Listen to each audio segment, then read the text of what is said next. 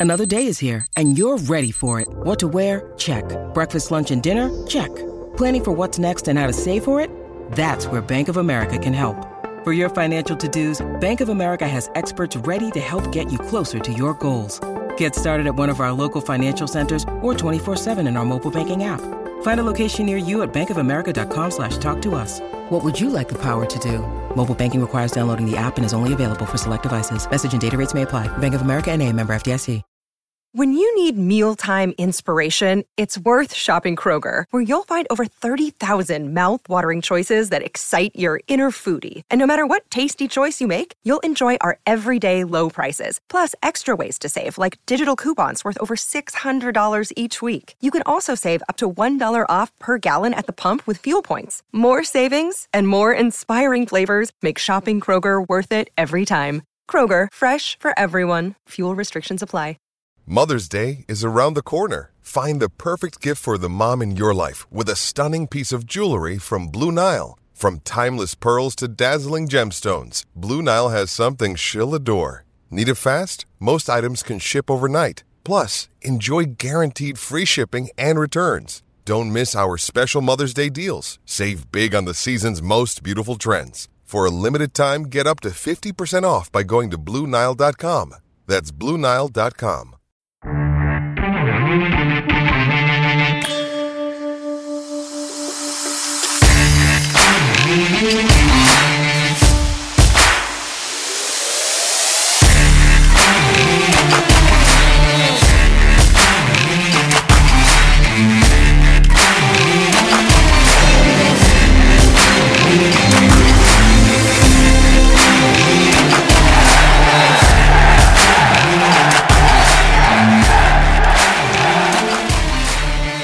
Welcome, everyone, to the Islanders Never Say Die podcast. I'm your host, TJ, and with me here, as always, is our NHL analyst and expert, the grumpy old man. They say there's no shame to his game because he's always the same. That's me.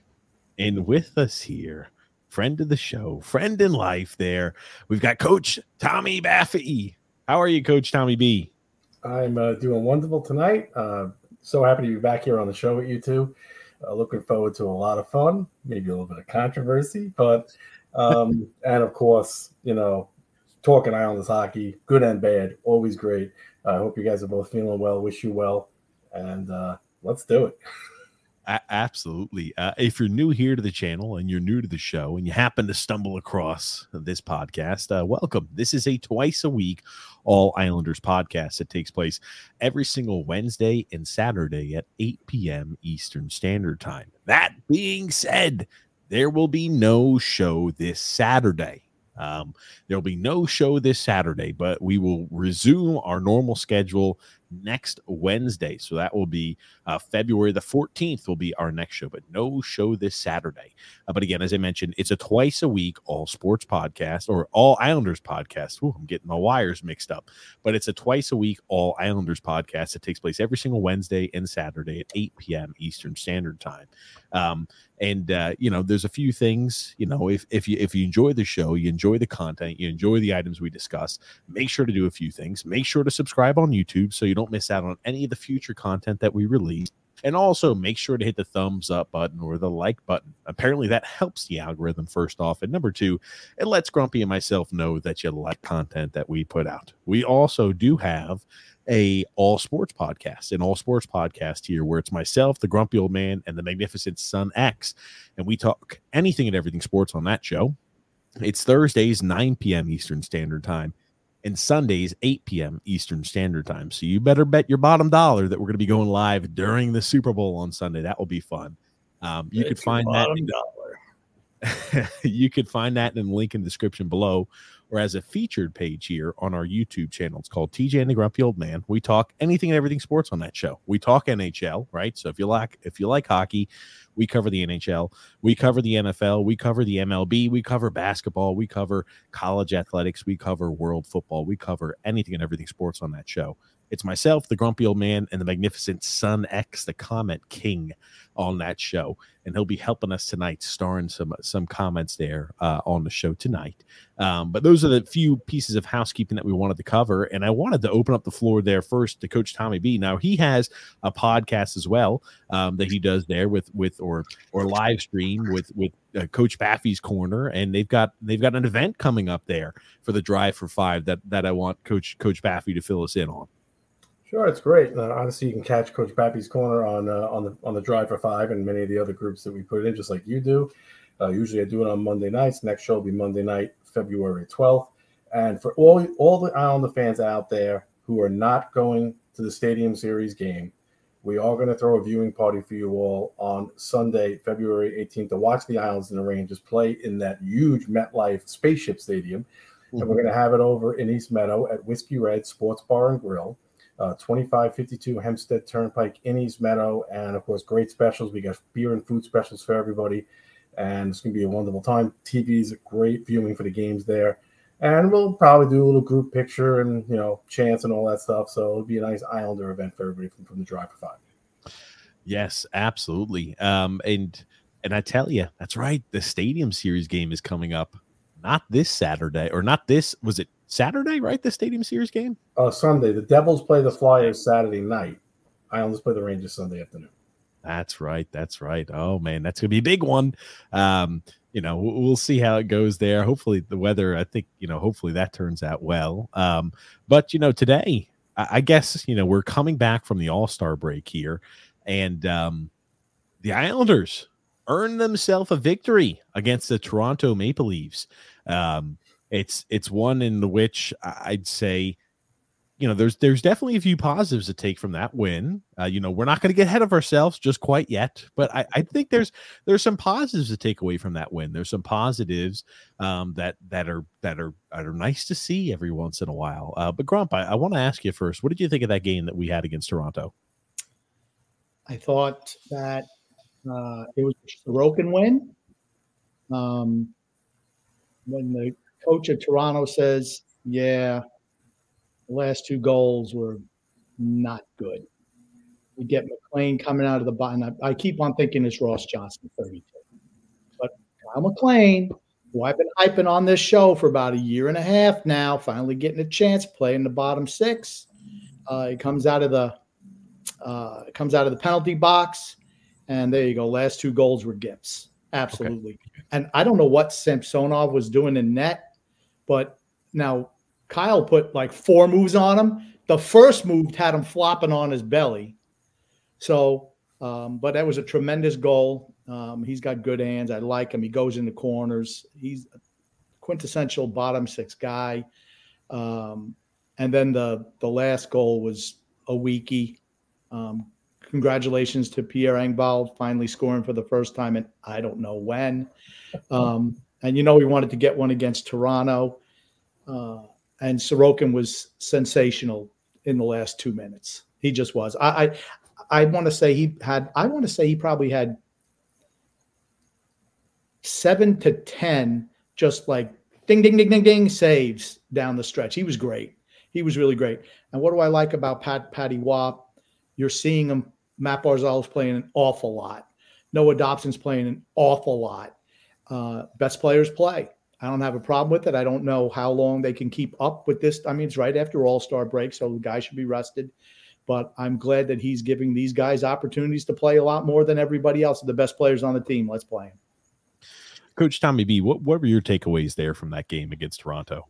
Well, first off, uh, Grumpy made great great points about Kyle McLean as a guy who I personally have loved now since last year.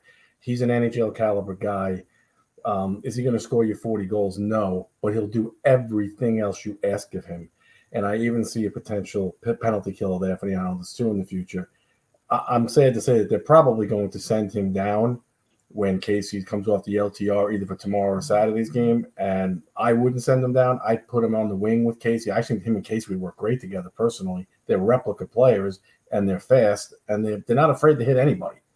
Yep. So I would love to see it but you know how the numbers game works, and uh, they would rather send down McLean than uh, you know waive somebody like a Aho or a Matt Martin, who's kind of useless to the team at this point. Um, but this, you know, I, I, don't agree with things like that. I'm sure that's Lou pulling that trigger, not Patrick Roy. So, you know, let's get that straight. I thought Barzal was fantastic on Monday, yes. and uh, and for all the Islander fans out there who for, for years given Barzal crap, you're really eating a lot of crow. Yeah. And that's your future captain, guys. I, I listen to people saying stuff like, "Oh, they're going to get to see the Horvat." No, this is Matt Barzal's team, and he deserves to see when they take it away from Lee, whether it's this, you know, next year or the year after, whichever year it is. And Horvat plays with Barzal. They're a great, they're a great tandem, but Barzal also breastfeeds Horvat a lot, a lot. The I'll say the I liked you know the kind of the chime in I like what I saw from McLean. You know, you're right. He's he's your quintessential bottom six guy. He's a guy who will put a lot of effort out there on the ice. He's not a lot of he's not a guy with a lot of great touch around the net. Um, you're right. We have so many guys who are on this roster with with long term deals, right? You know, when you see occasionally a guy like that, where it's like, wow, he could go ahead and fill a spot for us. You know, you you could have healthy competition for your bottom six, like like all teams have. But uh, you know, us unfortunately, we like to sign guys to you know older guys to long term deals in those in those specific positions. Um, but when Casey returns, the Islanders are going to be one hundred percent healthy. I you know I cannot think of a single player that will be out of the lineup that plays for us every single night. We just got Pulock back. Um, he's back off of the the injury reserve. Um, you know, Bertuzzo, he's not a starter. He's still out injured. He'll probably be out for the year. But we're going to be getting Casey Cizikas back. Our team will be hundred percent healthy. And you know, you look at you look at teams that make or could make pushes down the stretch. It's teams that number one have talent, teams that get hot, and teams that are healthy. Um, you know, we got a new coach. We're completely healthy at this point. There are zero, and I mean absolutely zero excuses for any sort of misstep or or poor performance down the stretch. There's no such, oh, this guy's injured, that guy's there's no excuses. No. Our team is fully healthy, and we really need to see production out here on the ice. And it was it was a good win against Toronto. Um, but yeah, I, I did see Sheldon Keefe mention that the last two goals that Toronto surrendered were gifts. And um, you know, hey, you got to take advantage of the opportunities that are laid in front of you. And you know, the coming out of the penalty box, you know, McLean goes ahead and pots one. That's big. And then that third goal after Toronto, I mean, they were kind of carrying action in the third period. They go out there and, and Morgan kind of? Rielly, kind of. They were carrying action. Okay. They were dominant. Yeah. Toronto so was dominant in the third that, period. That yeah. third goal, Morgan Rielly is is letting the, he lets Pierre Engvall skate through him pretty much, and he's just like he's almost like cemented into the uh, cemented into the ice, not doing a damn thing, and he lets Pierre Engvall, Pierre Engvall of all the guys, beat him down low. I was like, holy shit, uh, you know. It, it, it, was definitely something, but uh, you know we were able to take advantage of, of the the the mistakes Toronto made.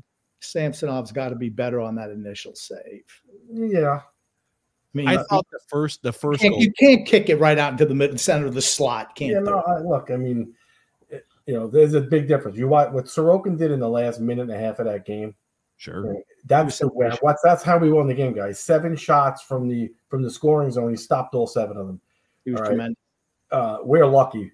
We're lucky that they didn't score there, and we've got to clean that up. Our play with the goalie pulled against us is absolutely horrendous, as is our PK when they have an extra man it needs to get cleaned up. I I, I don't know thing, what can be done. one thing, and maybe Tommy, you can help. I, Noah Dops now Pulock and Pelech are back together, um, for better or worse. Um, and Dobson is getting, I don't, don't want to say double shifted, but I would say maybe three out of five. Yeah. I don't like the fact that he's teamed up with Reilly ever because Reilly plays no defense. And it was quite a few times he's out there with Reilly, and it's like that's when. Now, here's the thing: I think Dobson's been great this year. Uh, again, talked about his, how good he is with the puck along the wall. He just is so calm back there. I just and I see him out there with Reilly, I'm like, man, this could be something bad happening. I'd always want somebody who's like a rock solid back there, team with Reilly. I don't mind Mike Reilly, but he's a third pairing guy who you got to give some minimal minutes to. Um, he can do some things offensively, right? We see that he's he's you know he'll jump into plays. He's got a decent shot. He's a pretty good skater. He's got decent vision. His defense is, I mean, he plays no defense. He That's plays no defense. When he was with Aho, I was just cringing when they yeah. were on. When they were paired together. I'm like, how could you pair these two guys together? But I mean, Pelech and Pulock looked good in their first game back. So let let's see how they do. You know, as I said, I still have my, you know, Romanov still has warts. I know Islander fans want to sit there. I think he's playing great. Dobson covers up a lot of his warts if you watch Romanov on a PK, he's always out of position. Yeah. Always. And the stick's never down, never in down in the lane. You want to take the passes away in the lane. It bothers the hell out of me. Another thing that bothers me is playing players in places they don't belong, like Pierre Engvall. He belongs on the third line and on the penalty kill. He was a good penalty killer in Toronto. Yep. Yeah. So get Clutterbuck off the PK. He's horrible at it, and put Pierre back on the PK. Okay, and put him back on the third line where he belongs. He is not an offensive player. Well, but the reason that's what happens when you give a guy a contract like that and say, well, he's a second line player off of you know 15 games at the end of the season where he only averaged half a point a game. It's the fact that we don't have any, or not don't have any, but we have very few top six players that guys like that are forced to play up and that's been a problem with the team for a number of years now. I, I would play Wally up and just say, if you're going to give him his shot like you're claiming you're going to give him, and I want to say Patrick Roy did a great thing on Monday. Look, Wahlstrom had a very good game, a really good two way game on Monday. He just missed scoring right before the, the penalty that he took. Yeah, and he didn't he didn't just abuse the hell out of the kid for making a mistake. He put him right back out there on the next shift. If you want this kid to develop and have confidence, you've got to believe in him. And to believe in him, you have to actually accept the mistakes. I say the same thing about Bolduc. As he's developing, you got to accept he's going to make these mistakes until he learns. Yep. Wahlstrom can, you know, he's not going to be able to learn that way. Every time you make a mistake, it's going to tighten him up. It's going to make yep. him scared. He's got to play free. That that was a big plus that I wanted to mention and talk about here today.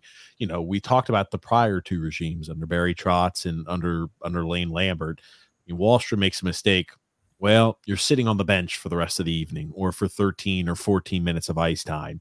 And, you know, and absolutely, I mean, I, I always believe, right, as a professional, you want everybody to be mentally strong. Wahlstrom has never struck me as a guy who is mentally strong. He's stri- he's always he's always a guy who I thought is a little bit of a mental midget. There just uh, are guys like that as professionals. Okay.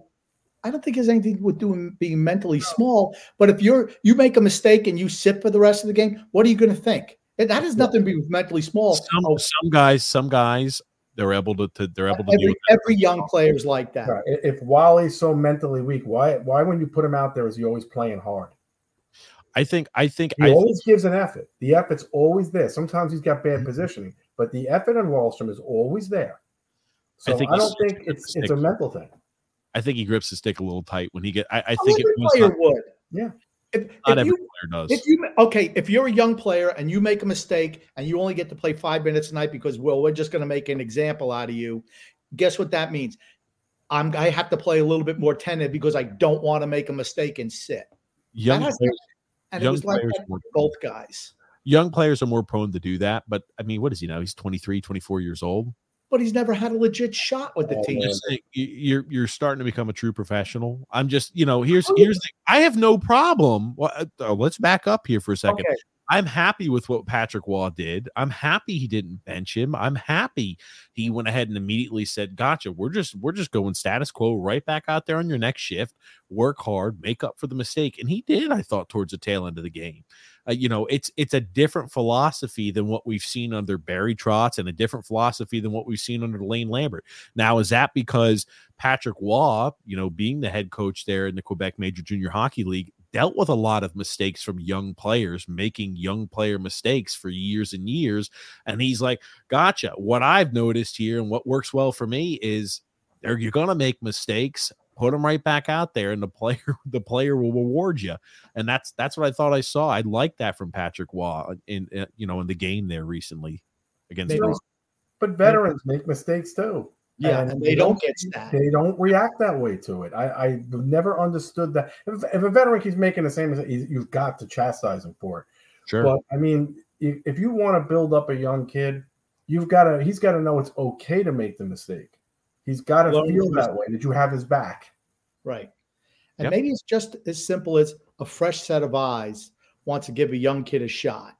Maybe it's just as simple as that. Yeah. And uh, like I said, that's that's the, always been the issue to me. The veterans it didn't matter if they made how many mistakes Bailey make over and over again, and they just kept rolling them out every night, playing on you know the top line or the second line every single night. Didn't matter how bad he played, and this kid, like I said, never given a shot. Let's see him get a legit shot. That's all I want. Simon Holmstrom this year when he was playing like dog crap. Did they bench him? No, they did not. He's a Lou guy. That's right. See, that, that's that's that's the problem that I have. That that's the problem that I have, and I'm just glad Waz here to maybe just, like I said, a new set of eyes looking at the situation, saying, "Hey," and I'm glad that he has the power so far to make those decisions and not be betrothed to Lou, like Lane Lambert obviously was. I would like to see Wahlstrom moved up with Horvat and Barzal. I've wanted it for a while. I would like to see Lee and Nelson have always played well together playing with Palms. And I'd like my third line to be a speed defensive checking line. Pageau, Holmstrom, Engvall will give first lines fits. Yep. They will. I think that that's you want to eliminate the power of their first line. So use your three fastest guys who are back good back checkers and put them together and make it a nightmare for every first line you play against. The only issue I would have with that line, Tommy, is you got two guys who won't go into corners. Engvall won't go in the corner, and neither will Holmstrom. They don't go into the corners. So is Pageau going to be the guy who's got to go into the corner all the time? I don't know. I think Roy has to. I mean, look, Engvall's never going to do it. Uh, Holmstrom's young. He can be. He can be taught. Um, I think that Roy would have to kind of get into Engvall, into Holmstrom's ear a little bit and just you know alter his game a touch. I think Roy is capable of doing that with anybody. He's a great voice. He's a very positive guy. Lambert was droopy, wasn't he? Didn't he always seem like he was, you know, like he was just like a negative Nelly with everything? I think he was just. I think at the tail end, he was like, "I, I do. I've pushed every button. I saw Trotz push every button. I, you know, and he's just like, what? The, I, I cannot get a different result. I cannot get a different reaction in the room.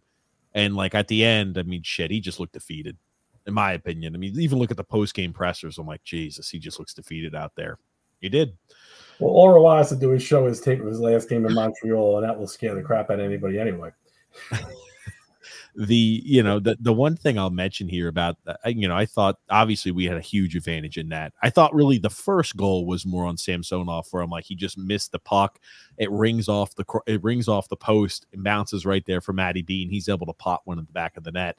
And you know I thought I thought Toronto had some unbelievable grade A chances. And you know you look at the tail end of the game there was a little bit of a confrontation that occurred, and I want to get your guys' opinions on it. Uh, you know, I won't. I, will let you take a guess. A lot of Islander fans are happy about how this this all transpired. I want to get you on it. Um, the last twenty some odd seconds here, I'll put it in uh, one. I'll just put it normal speed, and then we'll put it slow motion here. You'll be able to see some of the chances and kind of what occurred and happened here. But um, you know, this is this is right down the stretch where they had chance after chance after chance, and Sorokin came up huge. This this right here is what people were excited about or happy about here. You've got John Tavares, number 91, gets cross checked in the back there by Kyle Clutterbuck, and then he's jumped there by, by Cal and, and Scott Mayfield.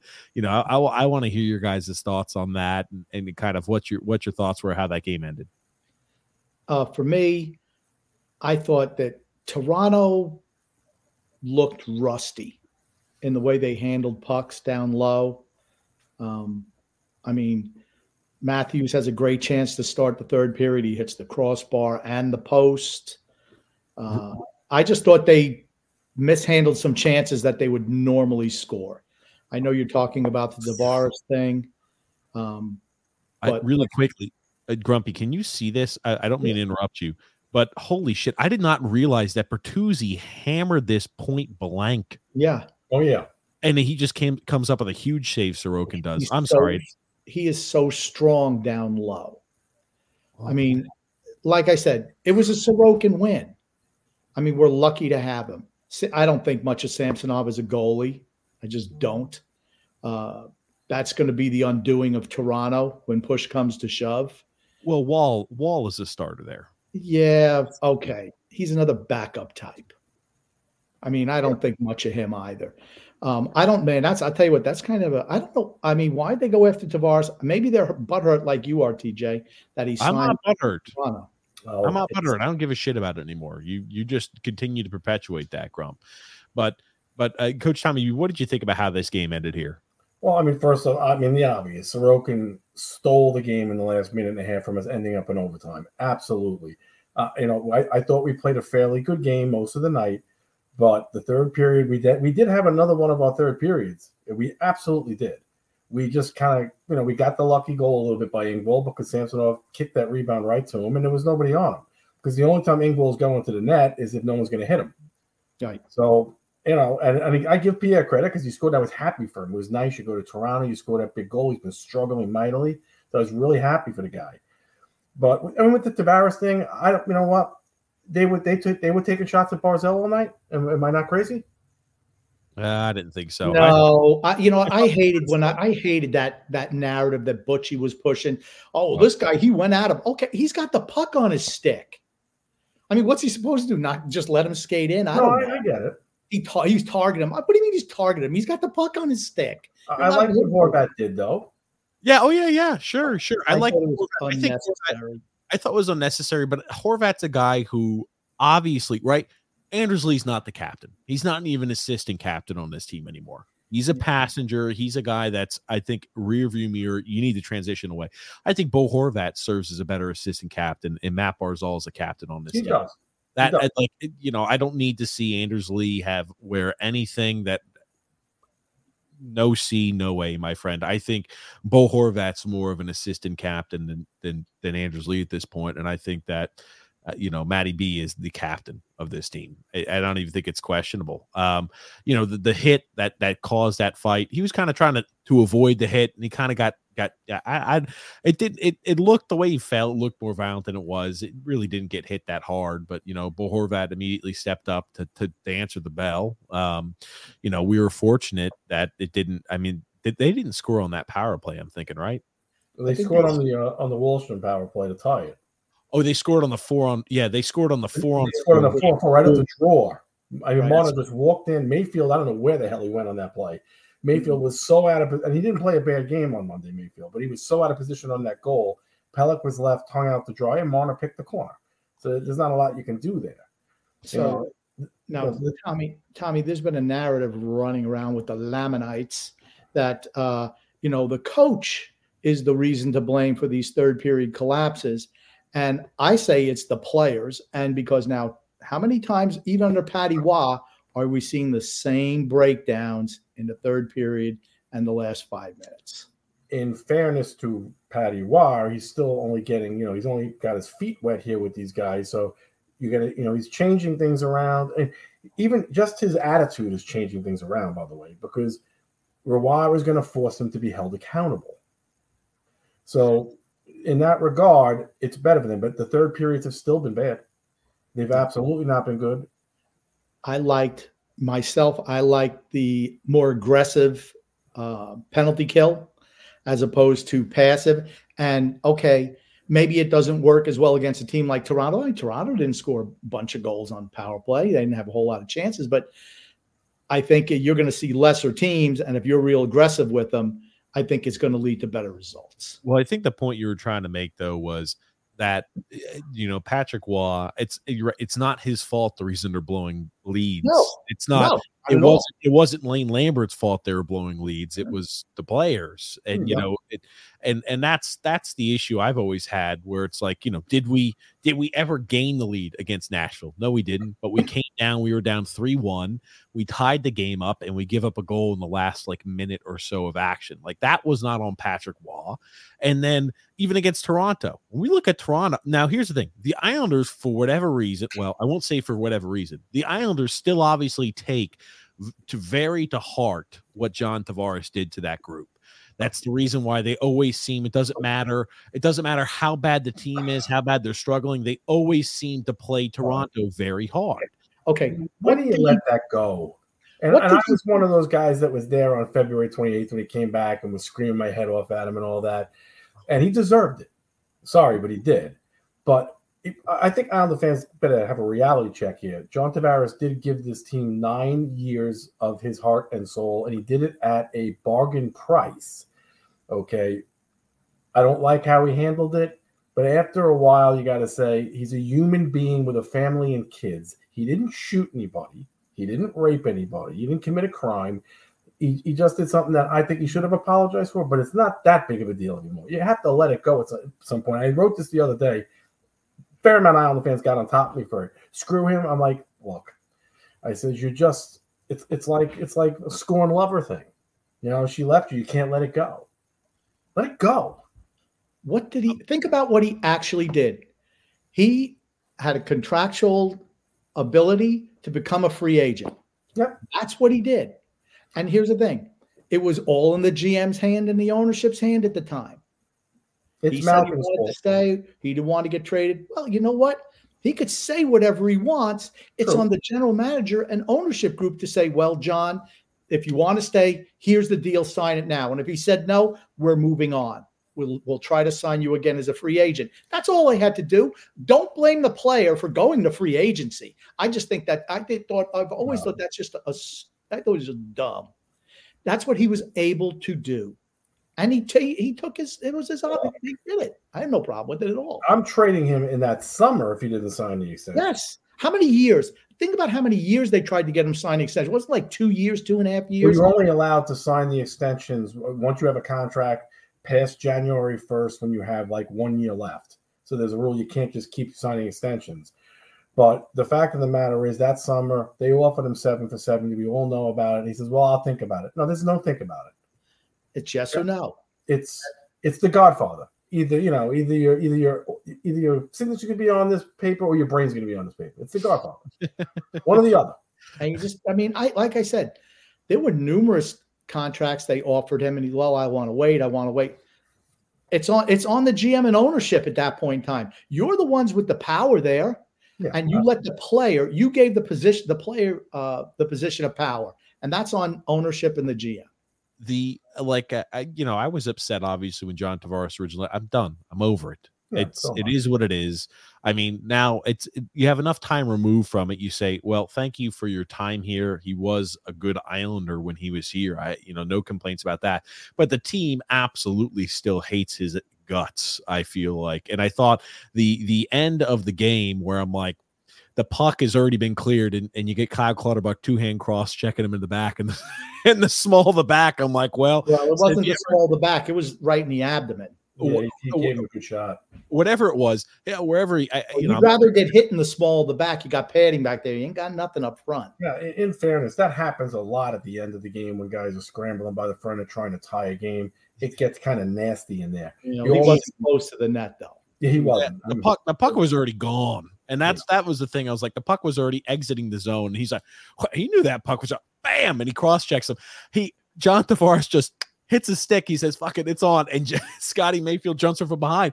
I mean, you know, John Tavares is not a, a physical, mean, or nasty player at all by any stretch of the imagination, Never unless he's unless he's drastically changed from his time here on the island. And I don't watch enough Toronto games but yeah, I was just like, uh, yeah, I, I could tell the animosity and hatred for him is still here in the team for some of the old, the old country club crew. It's the reason why we play extremely well against Toronto is because oh, gotcha, it's we got to get up to play Toronto. We hate Toronto, but like tying this back to the point together, we surrendered the lead against Toronto also last night. If it wasn't for a nice Pierre Engvall goal to, to score us there, I mean, you know, we surrendered plenty of leads under Lane Lambert, and we're still doing that. It's it's it's on the players. I mean, maybe Patrick Roy can can get the players more focused at the tail end of games, and that's I, I think honestly the best thing we can hope for.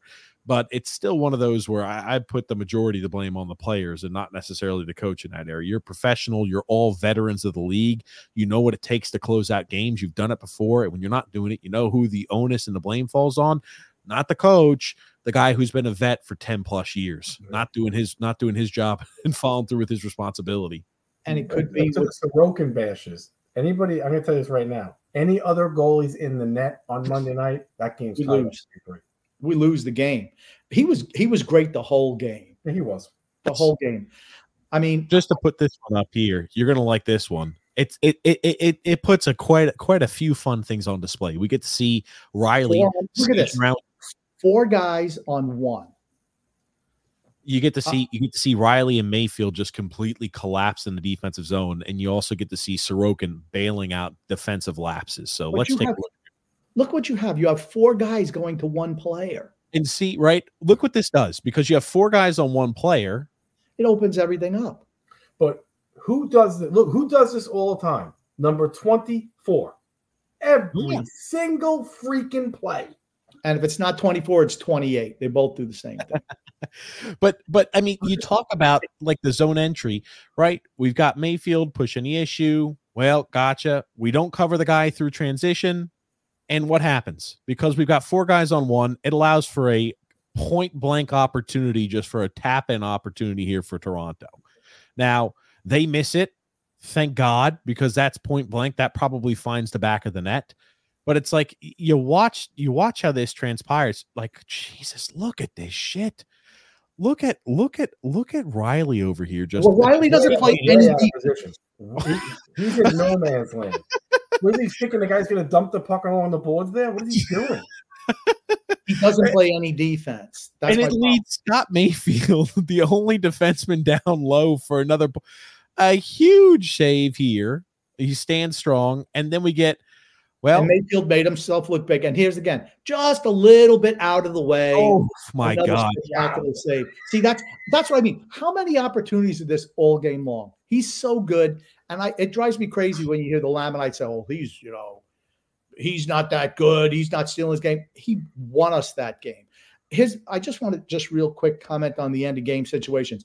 It's almost like the guys start panicking, and they just collapse in, and they they don't know what to do. And it, that should not be the case. And it could be, it shouldn't be the case with a bunch with a veteran team. It absolutely should not be the case. But maybe you just have some of the wrong guys in the lineup at the end. I, mean, it could be just something as simple as that. My God, what a save! You have Um, two point blank gonna be a opportunities in 13 seconds. that pairing is going to be a problem. Yes, Um, I yes. agree. Um, it's it to me, it should be Bolduc. Yeah, I uh, think Bolduc's been good this year. Yeah, I, I think nothing of Reilly. Everybody's like Reilly's so fantastic. Well, they're just going to ignore shit like this, where he's just. I mean, like his brain is off in la la land as This he's is a- completely abandoning his man. This is a nice play by Mayfield, making himself big there. I would have liked it better if he would have taken away the pass, maybe. Yeah, let I was Sorokin about to make the save. He, he is left You high. play wide there, Grumpy. You have to play the wide pass there. And, and he, by the way, and then you'll have your stick in the other direction if you got it Right, which he does. I thought this was a nice play by by Mayfield right here, and he's Because covering. he think about it. If he doesn't cover that, well, your defenseman who is just completely in la la land. Think about how many tap ins happen or potential tap ins. Reilly, Reilly, uh, you know, excuse my French, fucks this up originally and creates and allows this potential tap in. Tap in number one opportunity via, via poor defense by Reilly. And here's tap in opportunity number two because Bertuzzi puts the brakes on and he's like, great. We've got another opportunity, but Mayfield has to bail him out. Otherwise, it's a wide open tap in as well. Two tap ins in a matter of fucking seven seconds. You've got to do better than that, Reilly. This is what I want to explain to Islander fans because it's it's the same thing when they when originally Islander fans liked a lot of Islander fans liked Aho. This is the same guy, by the way. Aho and Reilly are the same player, except Reilly's a little bit better offensively. Same guy. Um, they liked it because he could move the puck. And that's wonderful that, that that Aho can move a puck or Reilly can move a puck. But if you don't cover anybody in front of your net, you're useless. Yeah. Useless. Absolutely. this Thomas Hickey covered people. Thomas Hickey hit, hit people. He wasn't the most talented guy, but he always gave an effort. He he was He gave effort. He did give in effort. every game. He always tried. I I never see those two guys hit anybody. Well, Aho's a Swede, just like Engvall and Holmstrom. So, you know, I mean, historically, Swedes are just they're just not physical players. They're just not. Don't be a defenseman then. I mean, except for Peter Forsberg, can you tell me a tough rough and tough, go into the corners, battle it out, physical player. was The whole team on Detroit was, was like that. He was a tough physical. Yeah, player. he was. That's right. He was tough. But but, how, but think about it. The fact that you can only name a couple, where most of them are not. They just play. They just play the game differently over there on the bigger ice. Daniel, Daniel and Henrik Sedin would lay the body left and right. They were real tough Um, bruisers. Kenny Wow. Kenny Jonsson played hard, played physical for us. Mm. Not you know maybe not to the old, but he hit. He, he, he was more like Dobson. I think he's more Dobson like yeah. With his ability to. I mean, because Dobson's not a big hitter, but he's really good. Along, he's not afraid to go along the boards and make plays. I, like I said, I'm thoroughly impressed with Noah Dobson. I, I knew he had this. in him. I knew. Look, I know half three quarters down the fans won't remember this guy's name, and I loved him as a player, but he never hit anybody. It was Tomas Jonsson, Tomas Jonsson. Yeah, But- but- really good offensive defenseman. yeah, but think about who he played with a lot of the time, right? Yeah, yeah. So, I mean, so you don't need two of those guys. That's as long as you have one guy who's not afraid to lay the lumber or Yeah. you know use the body, you can get away with the other guy who can't. Can't have two of them out there at the same time. Yeah, it's the uh it's I that that pairing though, bringing it back to point, absolutely is going to hemorrhage chances because Mayfield is a much better playoff defender where he can hold, clutch, and grab, slash, cross. He could get away with a lot more than he can in the regular season. He spends a lot, a lot more time in the box in the regular season, and and Reilly is just defensively inept. So, um, yeah, and we had, I will say, I thought Pelican Pulock played well. he did. Now, I will say you have to take it with a grain of salt. What we've seen as of the last, I don't know, two, three years from Pelican Pulock is diminishing returns and diminishing play. I thought they played well against Toronto. I thought the entire team played well against Toronto, even though I thought Toronto slightly outplayed us. But I will be interested to see how long we continue to carry the the, the effort and how long we continue to be, you know, uh, running 100 miles an hour. I think tomorrow, right, we play Tampa. There is no way, and I mean no way we should lose to Tampa. They're on. I know they just had the break, the All Star break. They're on the second half of the back to back. It's more of we're going to be playing Jonas Johansson, the backup goalie. Yeah. At this point of time in the season, when you're getting a, I mean, I'd say a bad backup goalie, you need to be coming away with points. You need to be coming away with wins, especially at home. It's it's nut crunching time of the season. Tomorrow's And- a must win game. Just to let people know that Sergachev suffered a severe leg injury in tonight's game against the Rangers. He's absolutely out. He was Um, carted off the ice. He was stretchered off the ice. It was it was bad, That's His- a major blow to Tampa Bay. huge. Yep. He just today was his first game back. I mean, he he'd been on the IR. I only know this because he's on my fantasy hockey team. He was on the IR for like a month, month and a half, and today was his first game back. And I, he, I'd be stunned if he wasn't out for the rest of the year. It, it looked like a severe broken leg to me. I, I think we have to, you know, I think tomorrow's a game you're supposed to win. You got two days off. They're on a back to back. They're in your building. Um, I think it's and Sorokin's going to be in that tomorrow, and you can see the difference. Just giving him a little, just giving that guy a breather, the Yeah. difference. And and I really, that's the thing I was so pissed off about Lambert about. How do you play somebody? How do you play a guy in net 15 games in a row when he's facing 35, 40 shots a night? You've got to give him a breather somewhere in there. I'm sorry, you have to, I, I hate to say this. You have to go to Applebee's once. yeah, yeah. it- It's it's eh, you know I'm happy he got some rest, but it's just the, the I'd say the fan base who was just oh Sorokin's just a big disappointment. He's the I mean they weren't. I don't think they were looking at the very obvious effects of playing 15 games in a row, and I mean when It's- you're when you're conceding the most shots or the second most shots against a night, and Sorokin has seen more shot attempts and more shots on him than any other goalie by about like 100 or 200 halfway through the season. Yeah, he's going to be tired. He's been worked like a horse and he played 15 games in a row. Uh, What are you expecting from a guy like that? Are you expecting shutout after shutout, Vezina performance playing 15 games in a row? I'm not. He looked tired. Personally, I thought he looked tired the last four or five games he played in that. And they'll never say I'm tired, right? They ask him, "Oh, how how is it playing? You know, 15 games in a row? Is it affect? Are you tired?" He's not going to be like, "Yeah, dude, I'm exhausted. I'm like every every part of my body just feels like I'm I'm every time I'm out there walking or skating, I feel like I'm moving in a swimming pool because I'm so exhausted." He's not going to say anything like that. He's a gamer. Yeah. Oh Plain yeah. simple. there there are players and there are players, and he's up on that top echelon. He's a gamer. You take Sorokin off this team, we're hanging out with Columbus. Oh yeah, I don't, I don't disagree at all. He he's single handedly kept us in multiple games. He won us that game against Toronto. We got I wouldn't even call it the Sorokin point. I'd say the Sorokin two points because without him in that, uh, Varley gives up a. Varley's not making sprawling saves. And Varley's been good this year though. But Varley's been good this year. Making, that yeah. save we just looked at, Varley's not spreading across wing eagle to go ahead and make that uh, save. That's in the net. If Varley does that, he's going to be out for two months. Torn groin, or yeah, pull groin. I I just look at it. I, I don't think. I mean, the 15 games, yes, but it's the level of play and how much rubber you had to see in really oh. high danger chances that really warm out. I'm going to tell you a record that's never going to be broken ever in the NHL. 502 consecutive games played by Glenn Hall in goal. Oh, no way. That's never. That is never. Absolutely never going to be topped. There are some records that are just not going to be broken.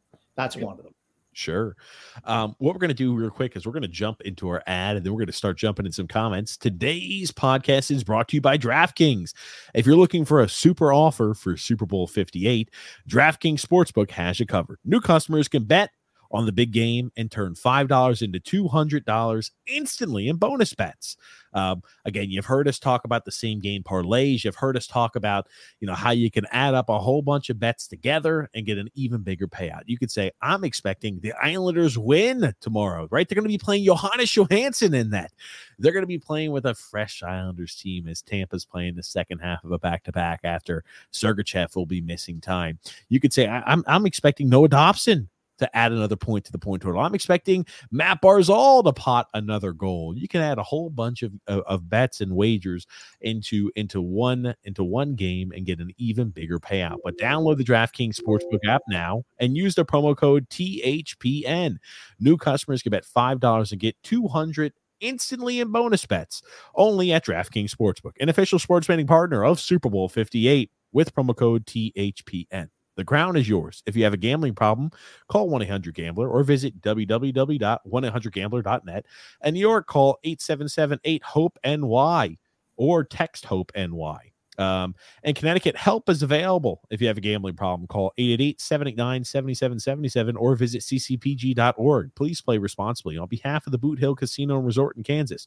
Um, you must be 21 years or old or older, but age varies by jurisdiction. It's void in Ontario. Bonus bets expire 168 hours after issuance. See dkng.com slash football for eligibility, deposit restrictions, terms, and responsible gambling resources. Nice job, TJ. We've got some comments here. James Costa says, Grumpy, aka John Goodman, where you at? There he right is. here. Where are you at, James? There he is. Alexander says, I love the way that we've been playing. Um better, but not great. Yeah, the I, I think we gotta wait about 10 games or so. I think before the all-star break, we, two of our four opponents under Patrick Roy before the All Star break were playing three their third game in four days. Um, right, Toronto had rest. We surrendered what 36, 37 shots again last night to Toronto. I don't think magically a new coach is going to say we were we were conceding a lot of shots against, and now all of a sudden, you know, we're we're cutting that in half. Or you know, we're cutting that down by you know to thirty or twenty nine a night. You know, I still expect our team to have the hemorrhage chances going the other way. It's going to take a while for for Patrick Roy to get everything the way he wants it to be. I mean, eh, Absolutely. so I you know, you're almost gonna. I I'm kind of hesitant to say this if it was younger team, I feel more confident. You're almost you have to almost wait till the off season to implement a new system. But these are veteran guys. They, sh- I mean, they've played under the Trotz system. They've played numerous defensive systems before. That's why I'm kind of hesitant to say that. I've been kind of disappointed in the third periods.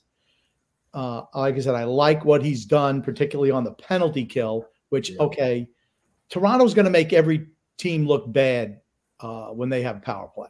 I mean, yeah. one of the best. They, they were super talented, but I think against lesser teams, I think you're going to see more opportunity for the Islanders to kill off the majority of those chances.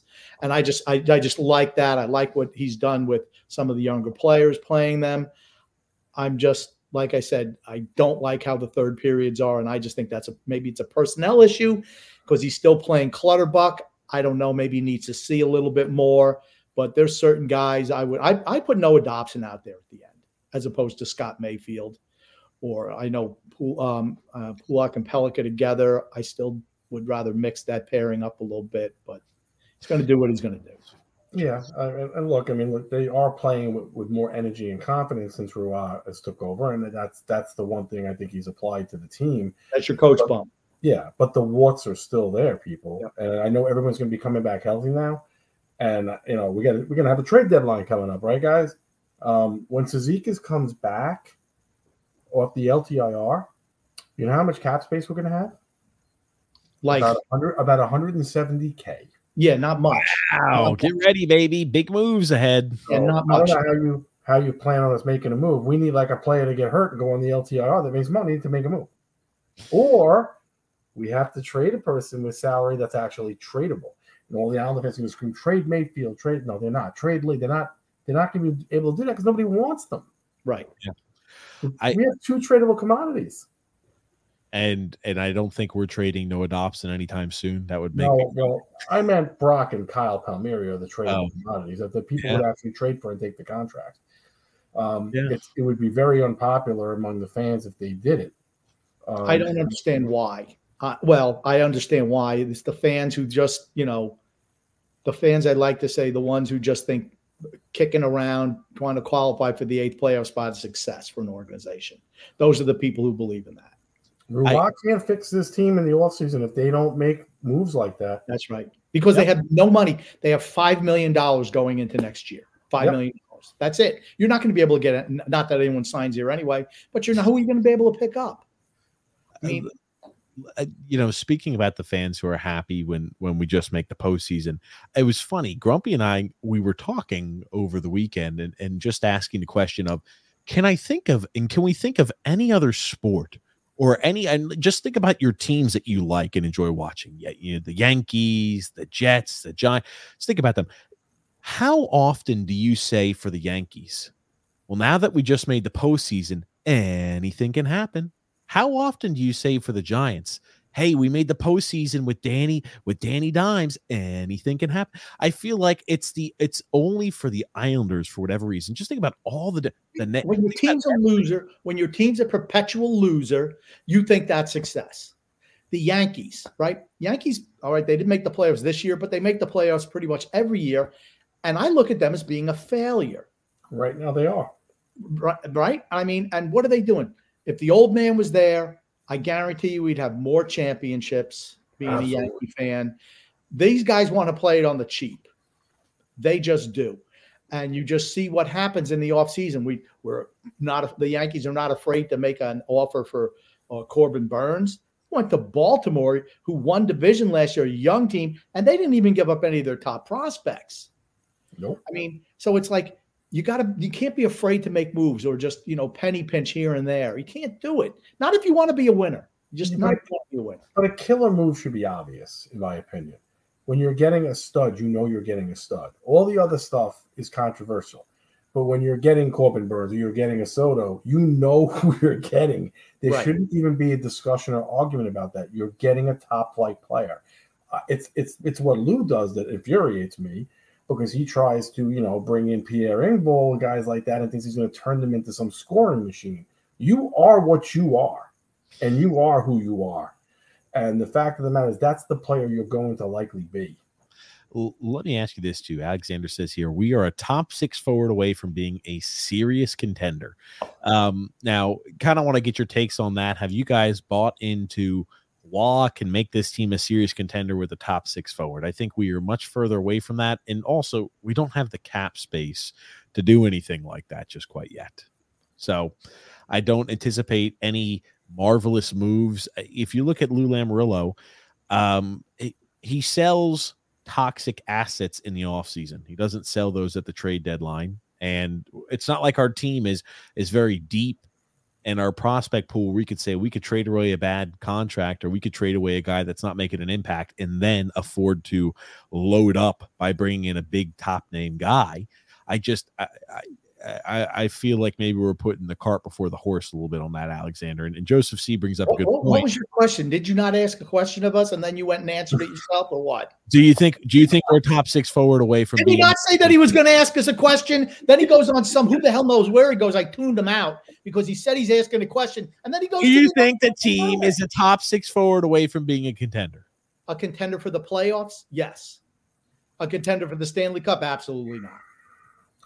This is the thing. Um, unless you're getting like a game changing top six forward that is Right. going to come in and, be like Mike Bossy, then no, we're not.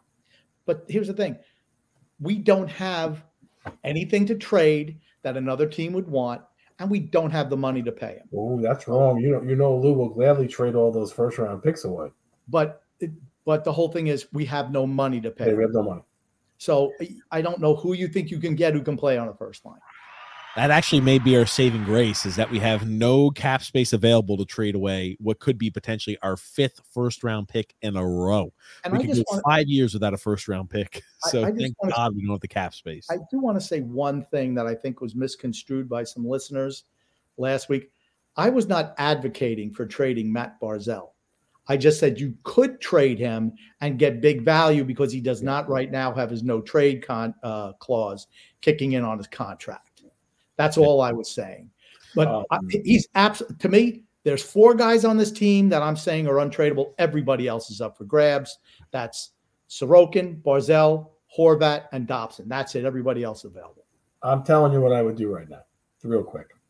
I'm cashing in on Brock, and it's unpopular. I'm cashing in on Kyle. Look, Brock's going to be 33 when his contract's up. He's not going to get better, and he's a really good player. But he's gonna. You want to give him a five times eight extension and watch the last three years of his contract be a complete and utter disaster, dragging us even further down.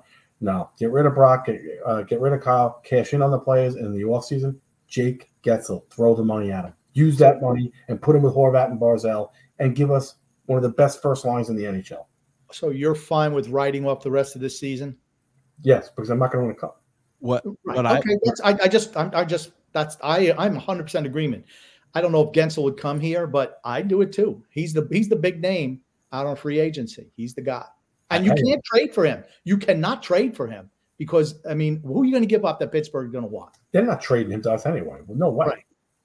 the the thing I'll mention here too, you can retain you can retain cap on like I think Brock Nelson, right? You can retain half the cap hit. I mean, could you imagine what Brock Nelson the remainder of this year and next year at a three million dollar cap hit would get you back in return? Uh, two first and then some. I, I'd have to feel I like think they're getting two first without it after what I saw Lindholm get as a UFA.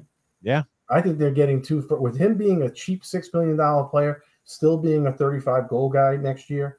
I and a contender, I think you're getting two first round picks and a really good prospect. See that that's uh, see I'm all for that. I don't see how any Islander fan could not be for that. You have to take a realistic look at the team and just remember it's about winning Stanley Cups, not getting beat in the first round of the playoffs. Joseph big C. picture. Joseph C says here's the upcoming trade deadline looks awful for what it's worth. All the names that are out there, ideally bottom six guys, and they're going to be probably going to cost first round picks to get them. We talked about this last show too.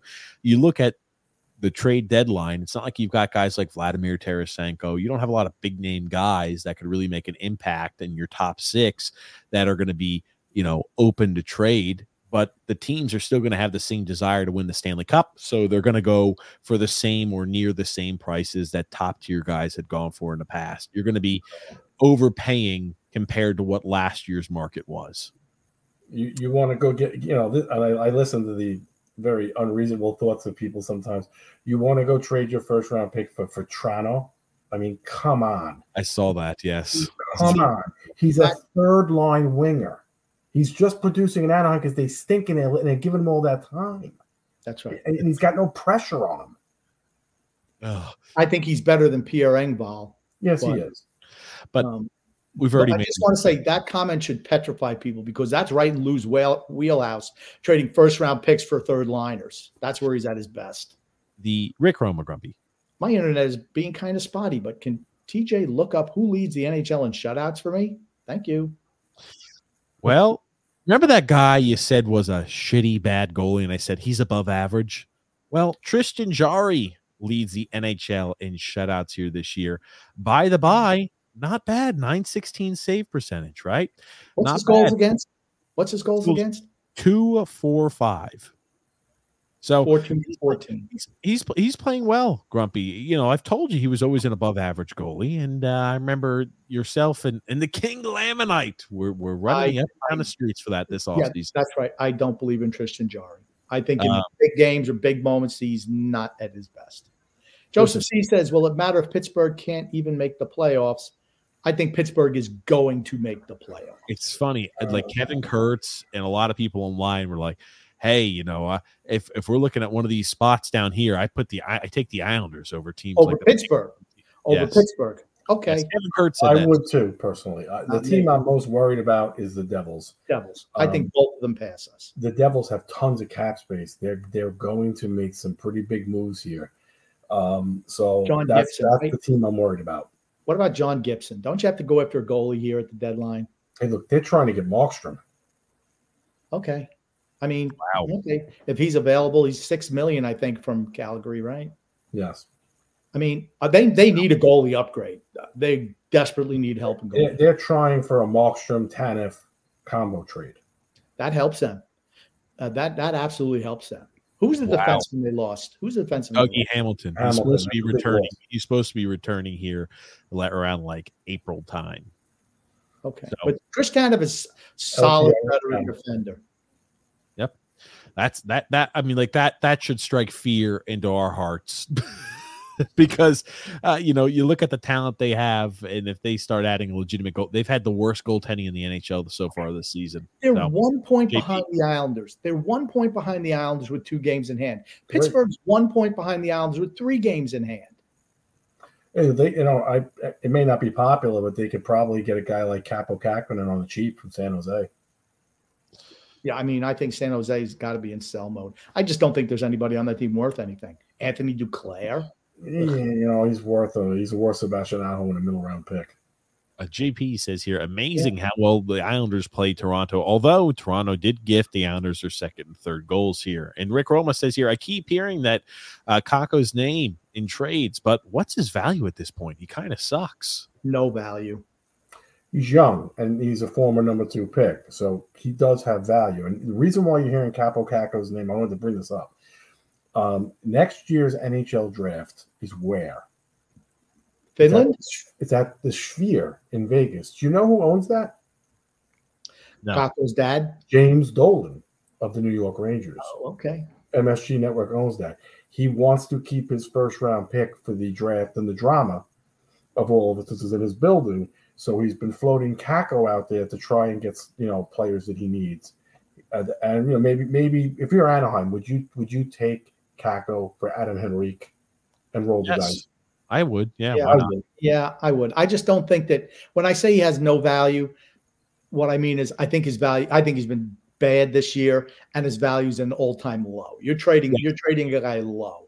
Yes. Um, I think so too. But you know, I maybe they don't move him. I mean, the Rangers, right? As much as everybody's like, "Oh, the Rangers." Remember prior guests, the Rangers are really struggling. There, they're so poor. Well, they're you know they're winning tonight. They won their first game out of the All Star break as well. So, you know, uh, we'll see. We'll see. So, Laviolette was a perfect coach for them, honestly. Yep. after Yep. Gallant. Absolutely. Drew Drew S says here, like, share, and subscribe, you MFers. That's right. Thanks, there, Drew. Like, share, and subscribe. Adam P says, I love you guys. Tommy Baffi, you're the best. Oh, that's a, Okay. that, it shows how incorrect some of these people. are.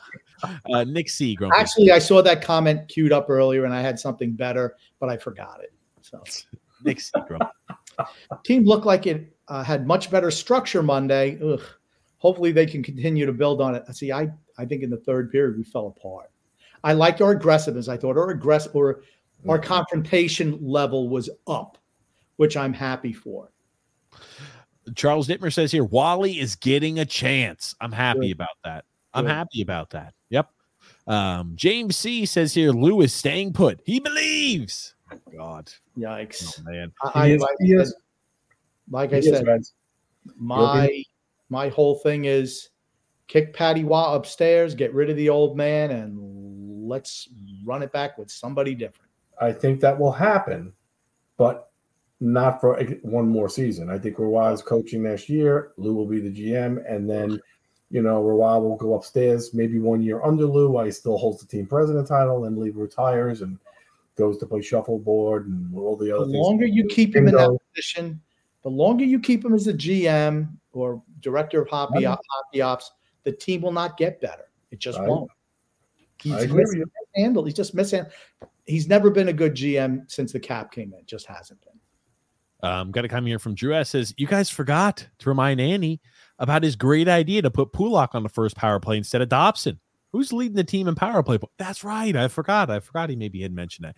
Yeah, and not even just power play points, just Right. points in general. Noah Dobson's leading the entire team in points. Get ready to sign himself a big, fat, juicy contract, is what that looks like. Andy was guys wrong had about it. Andy really heated. I've been saying that. You had him really wrong heated. and I, I saw his stuff on Twitter. You had him really heated. Yeah. because he's just- wrong about any. He's wrong about everything. Oh, I won't say that. But here, here's the thing, Oh, though. I I'm just- would. Yeah. I just well, I would. just- I, well, that's good. Well, When you uh, have to lie about your age to make a point, you've lost the battle. I'm sorry. yeah, I didn't get that one. I was just like, oh, man, I'm like, and he put out I'm the clip, and I'm, Nothing. and I'm like, yeah, I'm like, we're cutting what I say in half, and I'm like, you know, and, and I'm like, the reason you have a podcast is so you don't get these little gotcha clips and snippets taken out. I'm like, oh man, come on. Uh, Matthew S said, all hail Son X. Ah, that's the way to get your comment read. Rick Rick Roman. Romer says if the Islanders win the cup, which seems like a decent chance with Lou working his magic, Ah. what is the parade route? It's probably from the couch to the bathroom. Ah, Wow. That ain't happening. Wow, Rick. Um, I, I, that is actually an interesting question when we, when we do actually win a cup, where the parade route would be, because it should be Hempstead Turnpike, and it should be, you know, maybe you go from UBS to the Coliseum and do something like that, which I think would be a pretty cool thing, right? Do the parade or, or the collie to UBS, however you'd want to do it. I think that would be a really cool way to do it, as long as the collie's still standing. But um, no, I, there's, I mean, you need a miracle. You need you need Ilya Sorokin to play an insane uh to an insane level in the playoffs for that miracle to happen. What what are the what percentage chance you think the Islanders have of winning the cup? A half. One half, half of one percent. Yeah. I'm just going zero because they have no shot. Um, Adam P says, "Gotta respect Sun X." You have There you to. go. Now, see, it's not posted up, but we did read it, Adam, because TJ's who knows where he is. Tony Cheese says TJ's having the baby on Saturday. No, um, it's not going to be on Saturday unless his wife goes into labor, which uh, I, I we don't think that's happening. But it'll be it'll be within less than two weeks. I I'm also pretty sure TJ's not having the baby. No. He is a baby. He is a big baby, but no, he's not having the baby. He'll be there, I guess, for emotional support. That's a nice thing I can say. Gungun says, Coach Tommy, when TJ and Grumpy finally visit Long Island again, should they first eat pizza at Borelli's or Pietro's? Should Domino's be considered a backup plan? Domino's should never have any plan if you're coming to have pizza in New York. If you're going to have pizza in New York, you go to a real place. You don't do one of those, you know, one of those um, pizza huts or crap like that. That's not real pizza. Um, Borelli's has a solid pizza, very good pizza. And if, if you're an island, if you're into like being nostalgic about the Islanders, it's the last remaining Islanders place from the original game in 72 73. And they still put up their Islander signs and they have, they have all their parade pictures inside. So it's a nice ambience. We, we throw some viewing parties there. We do. We throw three or four there a year. I would advise him to go to Borelli's over Pietro's. All right. Make sure you let them know. Um, Drew says, also, I don't understand why some portions of this fan base hate Ruslan Iskhakov so much. I swear, some are so brainwashed by Lou that there's no return. The, the lemmings, I call them. The, lem- the Lamanites. They're the Lamanites. Whatever he says goes, doesn't matter. Right? That's it. Um, Stefan Rosner came out with an article, Grumpy, about making a, a case for Iskhakov being called up and giving him a shot. Uh, I'm, I'm in agreement with him. Why not? Give the young guys a shot. Jack Daniel says, I trolled Steve Dangle, and Leafs fans are on his new and uh, Leafs fans on his new video. Top comment NBD. I don't know what that means. Do you guys enjoy beating the Leafs as much as I do? Um, I I like to beat every team, to be honest with you. So it doesn't bother me if it's the Leafs or somebody else. I don't particularly hate the Maple Leafs. I know a lot of Islander fans hate John Tavares, therefore they hate the Leafs. The only thing I hate the Leafs for is 1978, and I'm kind of almost over it now. Well, I have two specific teams that I love to beat, and that's the Rangers and the Flyers. Always. Flyers are number one for me. Always the Flyers. Long, um, what do you think about the job that Tortorella's done there for the Flyers? Great. It's to me, it's arguably you could definitely argue him for coach of the year. Absolutely. They were predicted to be like last place. That's and yeah. I mean, and they're not that talented. And now the Carter Hart thing, and still they won last night, shut out Winnipeg. That was a that was a surprise. Um, long-term loser says Lou was at the Bridgeport game last Wednesday with less than a thousand people in attendance.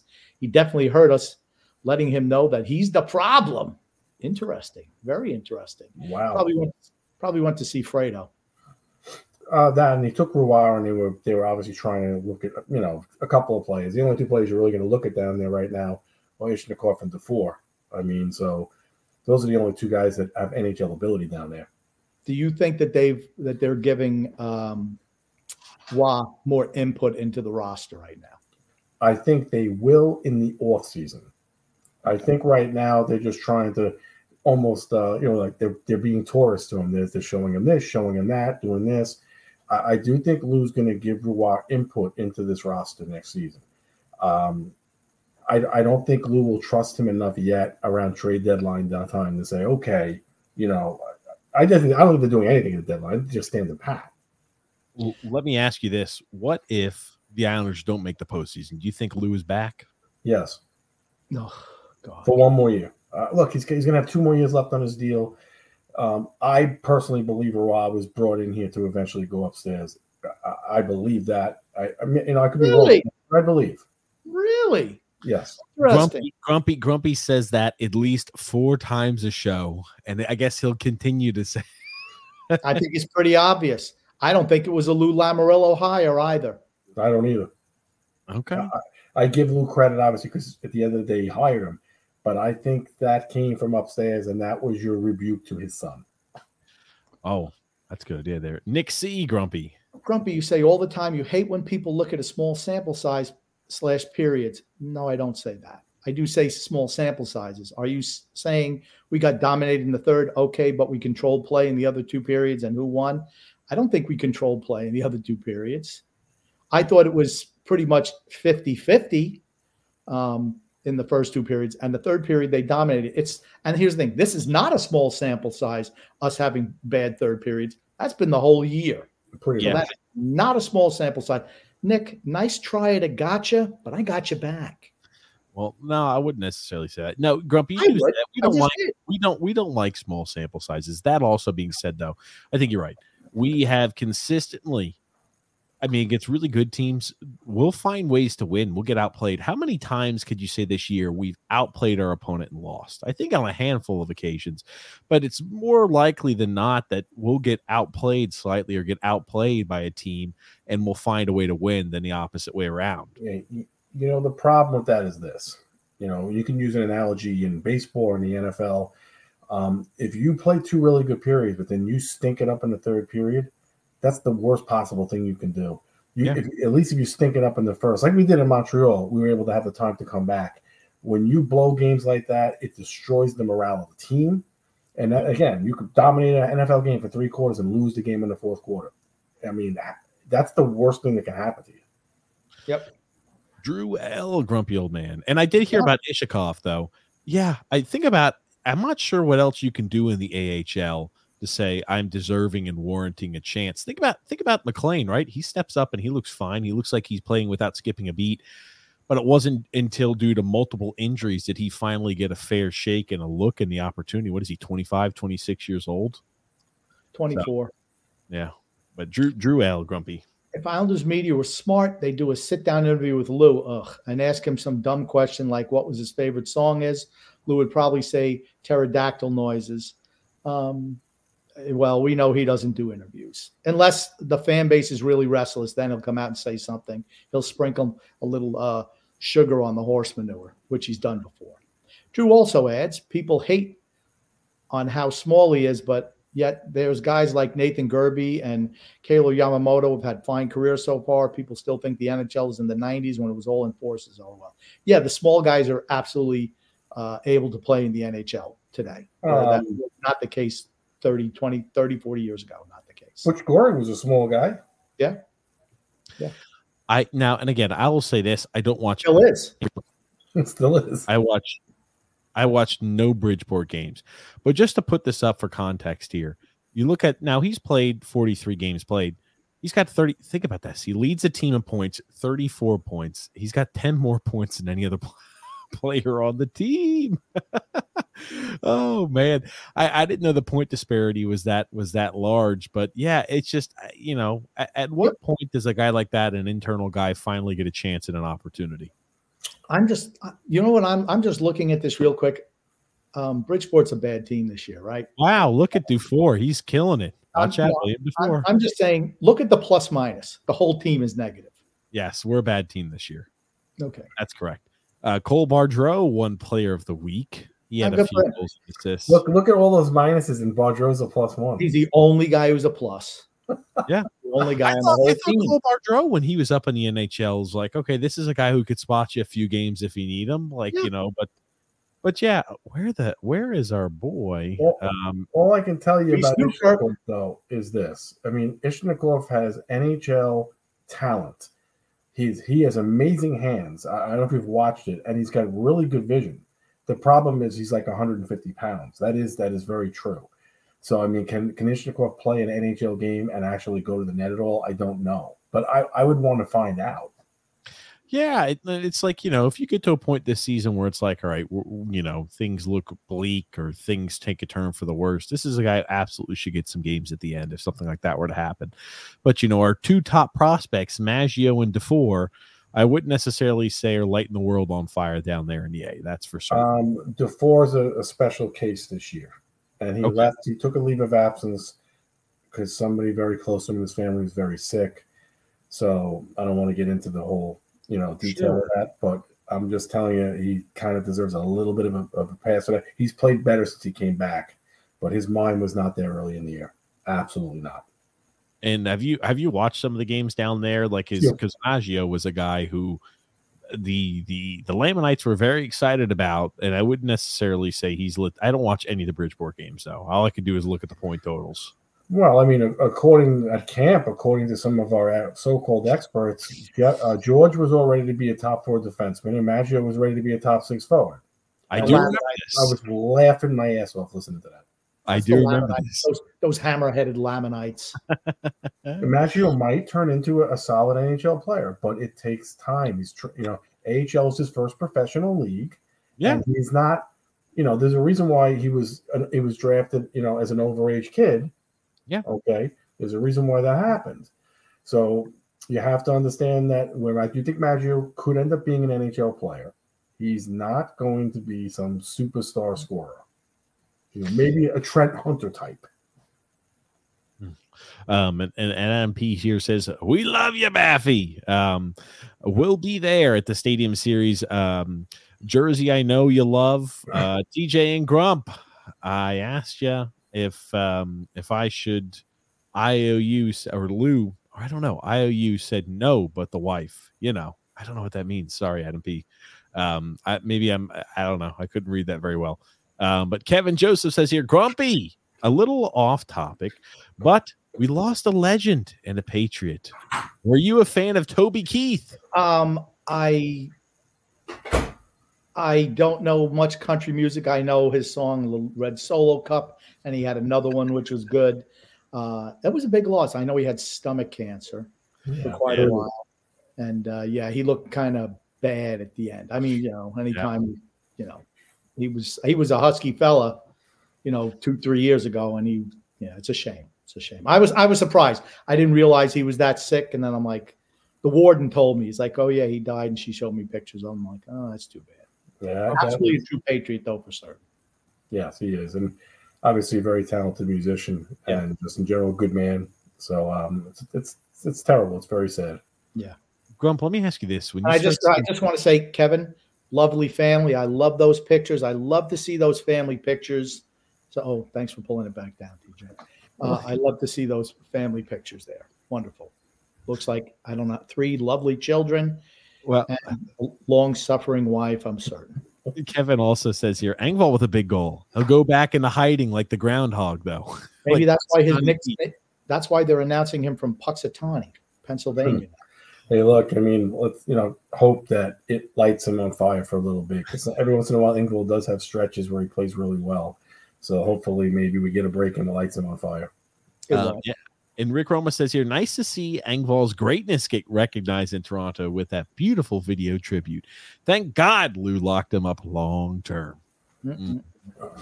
Uh, Nick C says here, uh, Sorokin played much better when he wasn't getting peppered from start to finish. And he also says here, um, I really want to see Iskhakov up um, with the big team. The kid's fast in his great hands. I know he's smaller, but man, I feel like he could work playing with Nelson and Palmieri as a playmaker on that line. I, uh, I just I don't want to. He's not fast. He's quick, and he yes. should. I don't think he's fast. I have no problem with call, I have no problem with him getting called up. What was the previous comment that he had that you did a blow by on? It's gone. Sorry. Jesus. Okay. You didn't remember Grumpy? You, come on, Grumpy. No, I did because you, you uh, like I said, you'll pull a comment up, you'll talk about for 40 minutes, then you bring one up. Oh, that, here and gone. Don't even talk about it. But that's where Iskhakov would have to go. If you call Iskhakov off and put him in the bottom six, it's just retarded. It's a waste. It's yeah, a waste. waste. Here you go, Grumpy is saying that Sorka plays much better. He's not peppered. Yeah, I mean, like we already covered that. Yes. Mm-hmm. That's right. Not from start to finish, just the whole third period. Because I thought the Islanders limited the shots in the first two periods. Mr. Meat says if the Islanders play with the passion that they play with against Toronto, aka Tavares, uh, they probably make the playoffs. Why do you guys think this is? Or am I wrong? So we covered that, but yes, it's other people also saying and noticing that that seems like we get up to play Toronto. I guess to stick it to Johnny T. Uh, Driel says here, TJ being a classic millennial and making up hypotheticals for Wahlstrom. LOL. Brett W says, Son Examania is running wild, brother. Running wild, brother. There it is here. you know, I tell you what, the people know. They know you want to get X on your side, just mention him. Jesus, here you go. Yeah, he's the backbone of the show. He is. He knows what he's doing. Double Art Buck Prep says Trotz messed that kid's head up, and Roy is going to straighten him out. I like that. I hope. I, hope I assume he's, he means Wally. Yeah, Wally's a really good kid, by the way. I'm just telling you, he's a really good kid. Now this is the um, this is uh, Steve Dangle. I think that comment earlier, Grumpy, you read but couldn't decipher. Like MBD means no big deal, things like that. Those acronyms. Um, but Steve Dangle is a guy who is like this. Uh, he's a YouTube personality. He's a huge Toronto like fan. Okay, he's a lot Leafs fan. Okay, that's what it looks like to me. Yeah, yes, huge Toronto fan, and it's it, I the only time I ever watch his videos are every single year after Toronto was getting beat in the first round of the playoffs, and he's like, "This year, I finally thought it was different." I just watch him implode. I loved it. I loved it. I loved. I loved what the the entertainment value he provided. But I think this is what's getting clipped, and everybody's just like, uh, the, the Islander fans though they love that we beat the Leafs. They absolutely hate the Leafs. Just roll the clip. Oh, the Islanders score off a rebound, and it's Pierre Engvall. You gotta be kidding! You gotta be joking! No! But that's that's what's that's what's getting everybody excited online right now. I you know was he surprised that Pierre Engvall scored because he used to play for Toronto? He's used to seeing him play. I'm like, how the hell is this guy scoring? Look, he's he's gonna score from time to time. You know that. It, you know, but anybody can if you get enough chances. So I think he's got 15 points on the year. But he, he can't lift the puck to save his life. He's, he's a third liner. He is what he is. This this is this is uh I think Mike Mike Dino Dangle tweeted this out here, but there's a little little clip of Ruslan Iskhakov. I assume he's the much smaller fellow there in the white. I would hope so. he is smooth with the puck. He is really fucking smooth with the puck, and he just freaking he glides. Is that Shane Doan's kid? I have no idea. Does it say Doan on his jersey? He is quick. Yes, it does. That's why I asked, okay. and he's in Arizona Coyotes. I mean, he is smooth with the puck. Well- I, I tell you though, when you watch him skate, he is he is shifty from side to side. Yeah, he's got, He's he's got good movement. hands. Yeah, yeah. I was about to say. I mean, yeah. You know, I, I like it. I like it. He's quick on the uh, he's quick on the puck. Maybe one day when he's maybe 24, 25 or 26 years old, he might get one game with the with with I'm, the I'm hoping he gets a chance because I mean he, he might he might you know be a diamond in the rough. He's got talent. You know, sometimes you know we, yeah you have to have talent to have a chance. If you have no talent, you got no chance. But he's got talent, so let's let's see let's see if his talent uh, would be you know would be recognized at that level on this level. We know he can do it in the AHL. Now, I don't know what this. I got to see what this is. is This is being made in response. Okay, he's talking about Iskhakov. Hold on a second. move. Okay, yeah. Let me let me pull up that move here first. And it's you know it's a little All Star Game shootout, but a nice little shootout. He's got good hands. That's the thing what that displays. Um, but it says here slow, no defense, no retrieval, and shootout and All Star games are not NHL hockey, says Matt. And a Rangers fan, I've never seen a fan base advocate for such a skilled prospect to be buried in the a- in the AHL when their NHL team is looking for more of an offensive punch. It's very confusing. He's not lying. He's not lying. He's Yeah. right. Because here's the thing: they're fed with the what the what the head what Lamoriello says in the leader of the Lamanites. They just feed them this bullshit line where you should just be who the most talented player should play, and hun- it's hundred percent right. This is a team. What does it need? It needs scoring. We still need to score. Is he a great defensive player? No, but don't tell me he couldn't jumpstart that second line, which really has not been good this year. I mean, Palmieri's got what, 23 points, Engvall 15. That's your second line. Palmieri's been playing well of late. Just you know, to be fair, he has been. Um, you know, Brock's Brock's had a good year again, obviously, but um, lately Brock's shooting has been off a little bit. If, you, if you're watching him, he's not. You know, he's he's missing some chances that he should bury. He's he's settled back to what his career shooting percentage Yeah, is. and Engvall is exactly who Engvall is, and Right. he's not playing. They're not playing him where he where he should be playing. At least put him in the position where he's had his most success. Stop trying to make him into something he's not. And Yeah. that's also for our friend uh, Dingle over there, because Michael loves him just because he's fast. And I tell Michael all the time, I, yeah, I want players with speed, but if they can't shoot, it negates it. And I said to him, by the way, and it's not about you, when you look at all these crazy stats that he looks at, and I go, it's not about what could have happened or what should have happened. It's about what actually happened. Actually happens, right? Exactly. Um, and Brett W says, And here, here's Brett. Brett butters up X with the previous comment, which means that his next one gets read. "Do you like? I- Do you like really quickly? His profile picture is John Tavares getting ju- jumped there by the Islanders. Grumpy, I tell you, the fans they still hate John Tavares. I'm past it. I'm upset. Yeah, if you look at it, I wish he would. We could have traded him for value and gotten something that would have helped the organization. But I'm past it. I'm past it at this point. But the fans, they still hate Johnny T. Grumpy. I don't want him to win, but I have no animosity towards him anymore. He's just Sure. another player to me now. Do you know what people tell me all the time now when I bring this up? We'll forgive him when he retires. What the hell is that? Stupid. Uh, Well, Brett does say, I agree, coach, that Engvall is a third line guy, but who would you move to the second line in his spot since this team has so many who are really better suited for the bottom six role? I think Tommy already mentioned it. Move Wally up to the first line, Anders Lee down to the second line, I, which I still think is a line too high for him. Um, But But- those are all left wingers. And mean, he has and he has had success with Brock Nelson in the past. yeah. Nick C says here, when was the last time we've seen Engvall elevate the puck? I haven't seen it. Never. I don't know, never. But it's it's here's the thing. Maybe I don't see it very often because he's not scoring a lot of goals. It's hard to notice when he's elevating the puck because the, the amount of times I see him score is so few and far between for being on the second. Haven't you noticed when his goals only happen in two manners? Either he taps something into an open net or it goes through the goalie's legs. Yes. Yep. Same thing. He's he's a quintessential third liner, a guy who can skate but he can't shoot. How many times do we see the puck go up the heel of his stick when he receives and he shoots it or just misses it? He just, he is what he is. That's why I actually, Tommy, if you can believe this, I've had to defend him this year against the fans And you know, I'm not a Pierre Engvall fan, but it's not his fault that they put him on the second line. That's not what his skill It's not his fault.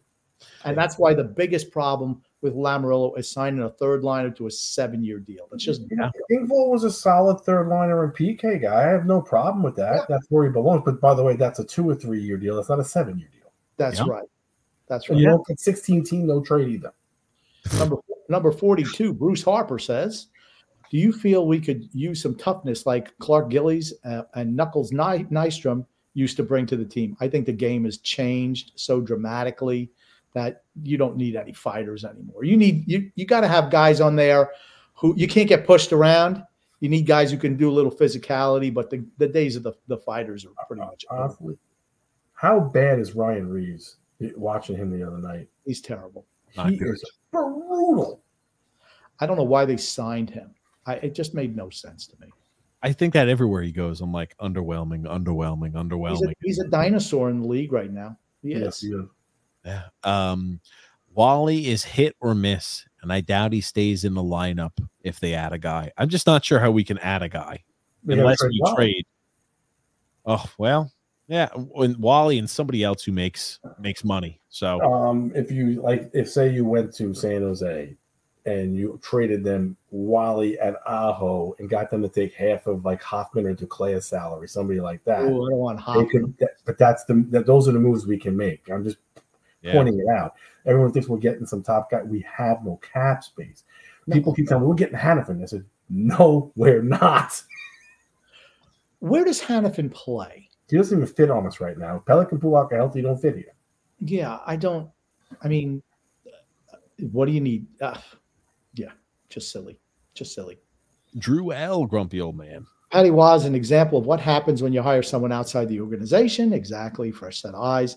Roy has a different coaching philosophy from Trotz and Lambert. I love it. Trotz and Lambert had favorites. I, you know what? I just wonder how much of it the old man dictated to Lambert in particular. Maybe not Trotz, but to Lambert. You know that Lambert had to feel whatever Lou told him he had to do because he gave him his only shot. I. What did we say when Trotz left? And this is now Lou's team.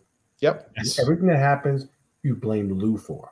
Yep. And I'm still in that mode. Now I'm happy Roy is here, and I think Roy is refreshing too. I love his presses because he tells you the truth. Yep. Yep. I was about to say it's great to just pop this comment up as we're talking about Patrick Roy. of What our thoughts are of, of the Islanders under him. It's it's it's a change. It's it's definitely new. It's different. The one thing I always do find kind of funny and comical is the people who are all oh it's all Lane. It's all Lane. I'm like well you know. I, I, call me crazy, but I think maybe the guy who took seven days to hire Lane Lambert and didn't interview any other candidates outside the organization shares some sort of blame if Lane Lambert is such an atrocity and he's such a bad coach, we always ask the question: the team is winning games. You know, if they're losing games because of Lane, are they winning games because of Lane, or are they winning in spite? You know, it's just like, uh, you know, there has to be some sort of equal blame distributed. Is all I'll say. And um, I think he gets credit for this Patrick Roy hire. Grump, I'm finishing. I think I think Lou gets some credit, but he oh. also deserves some blame. If if Lane was such a bad coach, he deserves blame for the hire of Lane Lambert. And for those interested in the comment that TJ's talking about, here it is. Grumpy, was TJ late again? And Coach Ba- Baffi, what do you think of the Islanders under Patrick Roy? Thoughts? So we've already discussed. Well, TJ already gave you the answer. I feel like he was Karnak, long winded. He opened up the envelope, and it was actually the Declaration of Independence that he read, as opposed to the simple contract. we were talking about Patrick Roy. You just spoke about Patrick You Roy. did not- he did, and did then I spoke. the I said, "This is great to put this comment up, bro." Okay, but you didn't read the comment. Oh my God, Joe uh, Matthew. Matthew says Sorokin made a save at the other end of the second period that was phenomenal. Can someone pull that up? He made a he made a, how many 10, 10 bell saves the other night? He's great. huge, huge. Uh, Joe sees all Toronto does is puck watch when in their own zone. They'll never win anything with that core. I don't think they're going to win anything with that coach. I was stunned they gave him a three-year contract extension. I think he's a problem there. Um, I, I think Toronto um, is just they have talent, but I think they're an underwhelming team. They've always had an issue with the goaltending since I can remember. Um, I do wonder does Tavares finish his career there for, for two reasons. He now, even though he's still a good player, he's he's declining. We all see it, right? And you know, if you want to keep Auston Matthews in the fold, because remember they gave him a five-year deal, not an, not an eight. You know, he's going to want the C eventually. I mean, can you keep Tavares there and take the C away from him and give it to Matthews? I think at some point they have to make that choice. The I'll say this about John Tavares. I know he's been getting a lot of hate, and some of the Lamanites who are still jaded like to throw hate at him. But since returning back from the All Star break, I mean, he had another good game tonight, a goal and two assists. He's got 40 points in 49 games. I'm not saying this is a great year. He's definitely on the downside. And guess what? We talked about this when he signed. It's like, you know, it wasn't a bad thing that we didn't ink him to that deal because the amount of term they gave him for a guy who's skating is subpar at best, even in his prime. That's never going to get better the older you get. I'm just wondering if, if, if when this contract is over, do they move on and give Matthews to see? You know, that's something that I think is very possible. Yeah. And then what does he do? I just think that, I think that's a tough contract to move. I just think that's a he's got a no move. Yeah, so I mean, I mean, you can do workarounds with that. You absolutely can. You can go. You go talk to. There's nothing wrong with talking to a player and see if he's willing to waive that. But I mean, yeah, he's, only got, he's only got one year, Grumpy. He's only got one year left after this. Yeah, and he has to ask his wife. I'm well, telling you right now. no, oh, I mean, I just, I just think you know, it kind of is what it is. When the contract, when the contract expires next year, at the end of next year, could maybe Lou Lamoriello rings the doorbell of John Tavares and he I've finishes his career on the island. I've thought about that because, I, you know, if they if they ever brought him back and he took maybe a little bit less money to try and you know make himself look better to the fan base, that would that would you know end everything. Everything would be okay again. Oh, John, we're so happy you're back. Oh, this is this is the greatest signing we've ever had. People said that Lou Lamoriello can't get big offseason gets. We just got John Tavares on a two-year deal on the cheap. Ugh, JP Grump. I disagree with you there, Grumpy. Woll has the capacity to be an elite level goal. You know, let's pump the brakes there. His injury couldn't have come at a worse time. However, don't be shocked if uh, Treliving tries to bring in Markstrom. Uh, if you really believe in Woll, why would you be bringing in Wallstrom, um, uh, Markstrom? You wouldn't. He, like I said, I, I'm not saying that. I mean, Woll was good for a stretch, and then he wasn't good for a stretch before he got hurt. I mean, you know, everybody goes through streaks. I just, I just look at him right now. I look at him as a backup. I don't think he's elite. Um, I think I, we're I, looking at a Boston Carolina conference final. That's what I think we're looking at. I think Carolina needs better goaltending too. But well, is our, how good is our division? We're a bad division. That's why we can make the playoff. I know you, you say though, but not we can because the division is not that good. I almost think that the Islanders might need to come in third and I don't know if they're capable of that.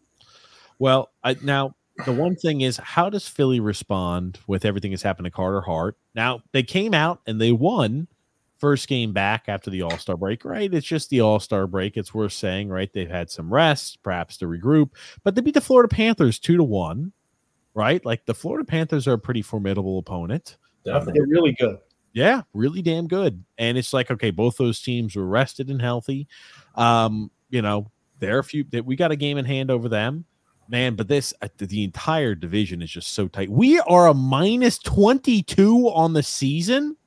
Those teams don't make playoffs. By holy shit, where are usually, a minus. Usually, you don't. I didn't know we were never. You but never make it minus twenty. Last year, we made the playoffs with ninety three points, and you usually don't make the playoffs doing that either. But you know what? We were plus. No teams last year made the playoffs with a minus goal differential. To me, that's the points don't even. I'm not saying points don't matter, but if you if you want a if you want a, something that's a really accurate gauge, look at plus minus for goal differential. That's the biggest one. I think only one team one team in the last five years has made the playoffs with a with a negative goal differential. I feel like we're on whose line is anyway. Hey, welcome to the game where the points don't matter. it's goal differential. It's all that matters. Minus 22 is really bad. And you see Pittsburgh plus 15. Like I said, the Devils have righted this ship. They were minus for a long time. Uh, I, I still think the Devils in Pittsburgh are probably going to pass us. I think Philly's going to drop. Um, it's it's going to be a dogfight. I mean, that's that's the only way to put it. It's going to be an absolute dogfight. And You, you know something, just so you know. The last two games of the season, the Islanders play the Devils and the Penguins. oh Well, god, there you go. Maybe it comes down to there, right there. Yep. But you look at it, right? We're f- four points behind Philly um, with a game in hand. The Penguins are one point behind us with three games in hand, plus 15. My God, plus 15. You know, it's, yeah, I don't know. I, I'll say they look pretty, pretty, pretty. Uh, they're looking pretty good right now. Um, the Devils, two games in hand, one point behind us. And the Capitals, right? As bad as, the, think about how bad the Capitals, they're on a five game losing streak. They're only three points behind us with two games in hand, but they they have no shot They're done. They're done. They're in rehab. They're done. Yeah. Yeah. But they know it. They know it. Yep. Time time to rebuild. Time to time to time to rebuild from scratch there for them. James F. Grumpy. Serious NHL channel topic was pick a player on your team nobody talks about. Mine is Noah Dobson. Actually, I think mine would be hmm, Anders Lee. Who talks about him anymore? Uh, I think they talk about Dobson plenty. Um, and number one, he that was bull that he didn't make the All Star team. He absolutely deserved that. And even though it's a joke of a thing, he should have been in it. Is, is there a player they don't talk about on the Islanders? I, I would say you, you don't hear a lot about Anders Lee anymore. I, I would agree there. And uh, and honestly, maybe Pageau. Yeah. He disappears a lot. Yeah, he does. I think he, Um, I think uh, uh, Holmstrom has benefited playing with Pageau for certain. I, I think Pageau is he's not the same guy he was. No. And that's fine. He's getting older. Goon Goon says, is Sun X more deserving of wearing the C on his shirt than Anders Lee is? Absolutely. Ah. Sun X, that Sun X is a leader. Actually, he probably should have an X on his shirt, not a C. Frank says TJ is butthurt about Grump saying he's butthurt. Hello, I'm LOL. not butthurt. I don't care. Keeps on saying he's not, but My little brownie. Maybe it was the coach. The Islanders are definitely playing differently. Roy is more engaged, and that's a big change from Lambert. Lambert used to be really engaged. It's Thank it's. I I look at it like this. It's a brand new coach. This should be the most energy, the most effort, the most compete we ever see from this team because it's like they're trying to make an impression on a, on a new boss. If you just change jobs, you're gonna be like, oh, gotcha. Let me make the best first impression I can here. When I, I think it's tough for a coach when he knows the players have tuned him out. Um, you know, uh, I think Lambert was in a very. I didn't think about it at the time because you're like, oh, he's going to be a young. You know, he's, he's got a lot of experience now. He's going to get his first head coaching job, but he'd been working with those players already for four years. They knew him really well already, so they actually tuned him out really quick. Do you remember we asked that question of is it going to be too similar of a voice in a room? They talk about, oh no, this is a completely different voice in a room. I'm like, he's coached here. Is it, you know, is it going to be like the same voice in the room? But it's weird because the, when Trotz and Lambert were working together, it was a reverse type of a relationship. Normally, the head coach is the bad cop. Right. and it was a reverse. Lambert was the bad cop, and Trotz was the good cop. Yep. yeah. Uh, Drew L. Grumpy old man. I like Kyle MacLean. I only need to see that one goal, and I love him as a future bottom six forward for us. Although I'm not celebrating like he's Jesus Christ. And that's my issue with re signing anyone from your bottom six, particularly the fourth line. They're eminently replaceable. You don't need to sign them to six year contract extensions. You don't need to give 32 year olds contract extensions. You don't need to give 34 year olds contract extensions.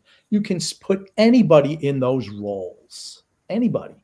Nick Canetta says fans need to let go of the Tavares situation. It was his right to leave. He gave us some great memories. He could have handled it better, but that's a hard situation for a player to be in. Um, it's all on ownership and management, all of it, all of it, every single. I mean, at the end of the day, as I said, if he doesn't sign the contract that summer before his last season, I'm trading him. And Yep. I don't understand how you could think anything differently of that. Yep. Yeah. Rogue gamer grumpy. Clutterbuck makes sense. He probably felt betrayed too. Oh well. Joseph he says Tavares knew he was leaving, should have told the Islanders to move him before they got nothing. Why? Why? Why I would do do agree. that? Like, Okay. I do. Okay. I agree with that for this specific reason. I'll tell you why. He was not the average, ordinary player on the team. He Yes. was the face, the captain. He was Mr. Long Island. It was a little different with him.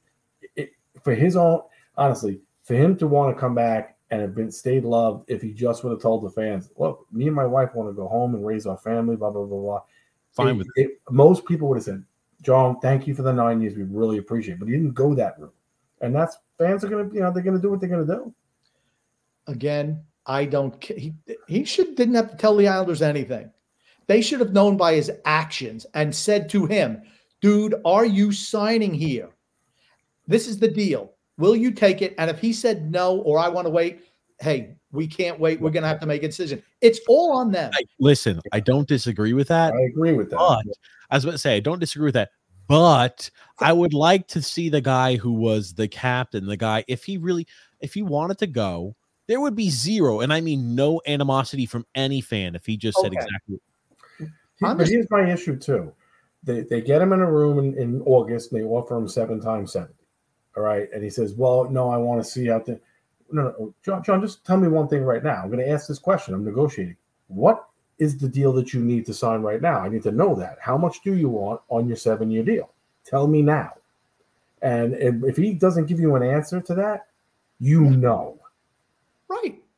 He didn't know he didn't know them anything. And here's the thing: from the player's perspective, let's say they wanted to move him to Toronto. Why would and he wanted to go to Toronto, which he did. And let's say they had a, a willing trade partner in Toronto. Why would Tavares say, "Oh, okay, so they're going to give up uh, the team I'm going to is going to have to give up a couple of first round picks and a, a you know maybe a William Nylander at the time. Who knows what the deal was that you know they could have worked out. Why would you do that? Why would you want to weaken the team that you're going to? That's just dumb on the players' part. It's uh, like I said for me, it's all on ownership and management. They should have said to him, like Tommy mentioned in the offseason, whenever, dude, this is it. Let's get it done. Yes or no. And if he said no, well, hey, we got to move you. I don't care that you say you want to stay here. Your actions are saying something else. Oh gosh, uh, we got a And few that's good fair. comments. Matt, Matthew C. Matt Carbone says uh, it's the players need a lot of changes. Awful tough to make those changes when they're all locked into no trade, no move clauses. Adam P says, I'm sick and tired. I'm sick of hearing about JT. He's got the personality of Ben Stein on NyQuil. Gosh, John A. Grumpy. You ever notice, Tommy, any big comments? TJ just automatically. All righty, Grumpy. This one's you, John A. Lucky selection. I realize calm down over there. I realize the chances of Lou making a proactive move is about as likely as him having a solid bowel movement. But I bet you his movements are probably really solid as he gets older. Use those prunes to loosen them up. But what are your thoughts about moving a Pageau along with a pick and a prospect? I don't think you need to move that much for a young, skilled forward who's fallen out of favor, Trevor Zegras. This makes sense, especially with the emergence of MacLean and Cizikas on the verge of coming back. Why not? I, if I'm moving a first round pick or something like that, I want. I'm willing to do it for a younger guy. I am. hang out. The, but the problem is this, John, and I understand, you know, the objective of what you're trying to say, but what makes you think the Anaheim wants to take JG Pageau on and his contract on? Why would they even have a remote thought of doing that?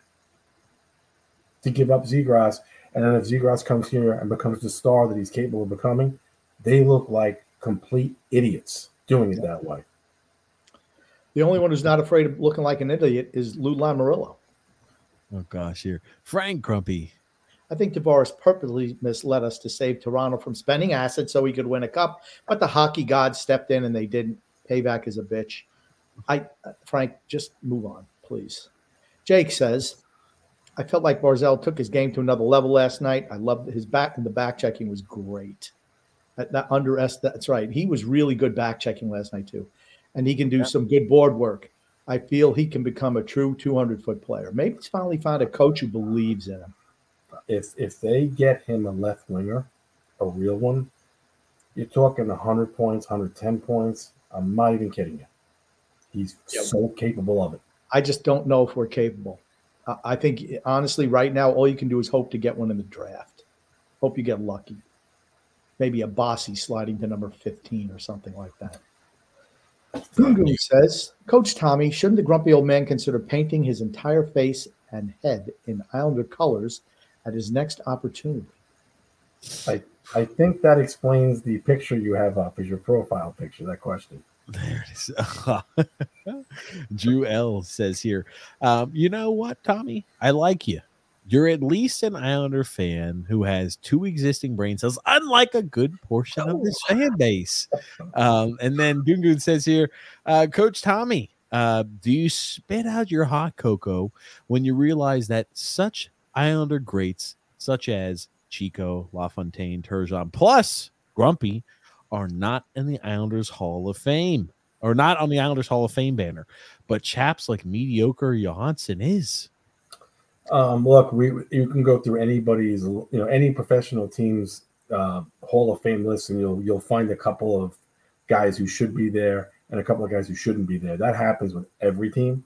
So you know what, we have no control of that. Um, you know, look, I if you're going to ask me about LaFontaine and Turgeon being there, um, I, I do feel Turgeon wasn't here long enough. Yep. Um, LaFontaine was here long enough. There was And- a bad.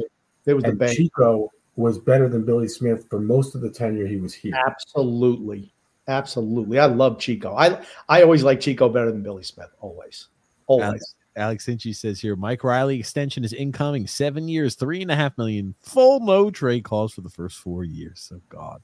Nick Canetta says here, I like Bolduc a lot. You've seen a lot of growth from him this year. Um, I think he'll be our number six defenseman by the end of the year. Why not? Why I not? hope so. And Big Isles fan says here, Stefan Persson was very underrated. Should have his number retired. I've said that so many times. He was a really good partner with Denis Potvin. Excellent. Great power play defenseman. Yep. And, Frank- uh, Frank says Pulock and Pelech are back thanks to Roy. Well, I mean, I guess it helped that he came off the IR.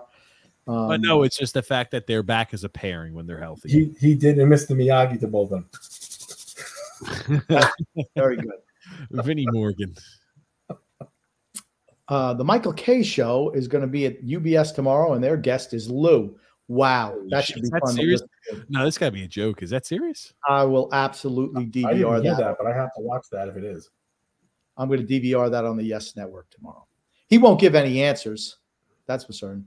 James Farrell says, guys on the Sirius NHL channel, a caller called up saying you can order the Stadium Series jersey, but you won't get them until after the game is over. Plus, the store in the arena doesn't have them. I mean, I, I, who runs that portion of the, the Islanders franchise? They miss out on every single opportunity to generate income with a legitimate third jersey, first of all, not like the piece of trash they had last year. And this one that they have for the Stadium Series is like, what did you just have extra material in the back room? I don't understand. They don't, I don't know who does this, but they need to get somebody else. I think that'll be the nicest way I can say it. I don't Um, want to be I don't want to be mean. I don't want somebody to lose their job, but the person designing these jerseys should not have a job. You're fired. Oh, not not not in the creative field. I mean, maybe they do something else well, but the designing jerseys is definitely not on it. Um, but yes, it The looks thing- like. Okay, It looks like a smock. I swear to God. When I first saw that new jersey they came out with, I was like, "Is that a smock?" You know, and some some kid just drew the Island's name on it. What is terrible. that? It's terrible. The um, and really quickly here, it does look like um that they are going to be doing this from UBS Arena here t- tomorrow. Um, Nice.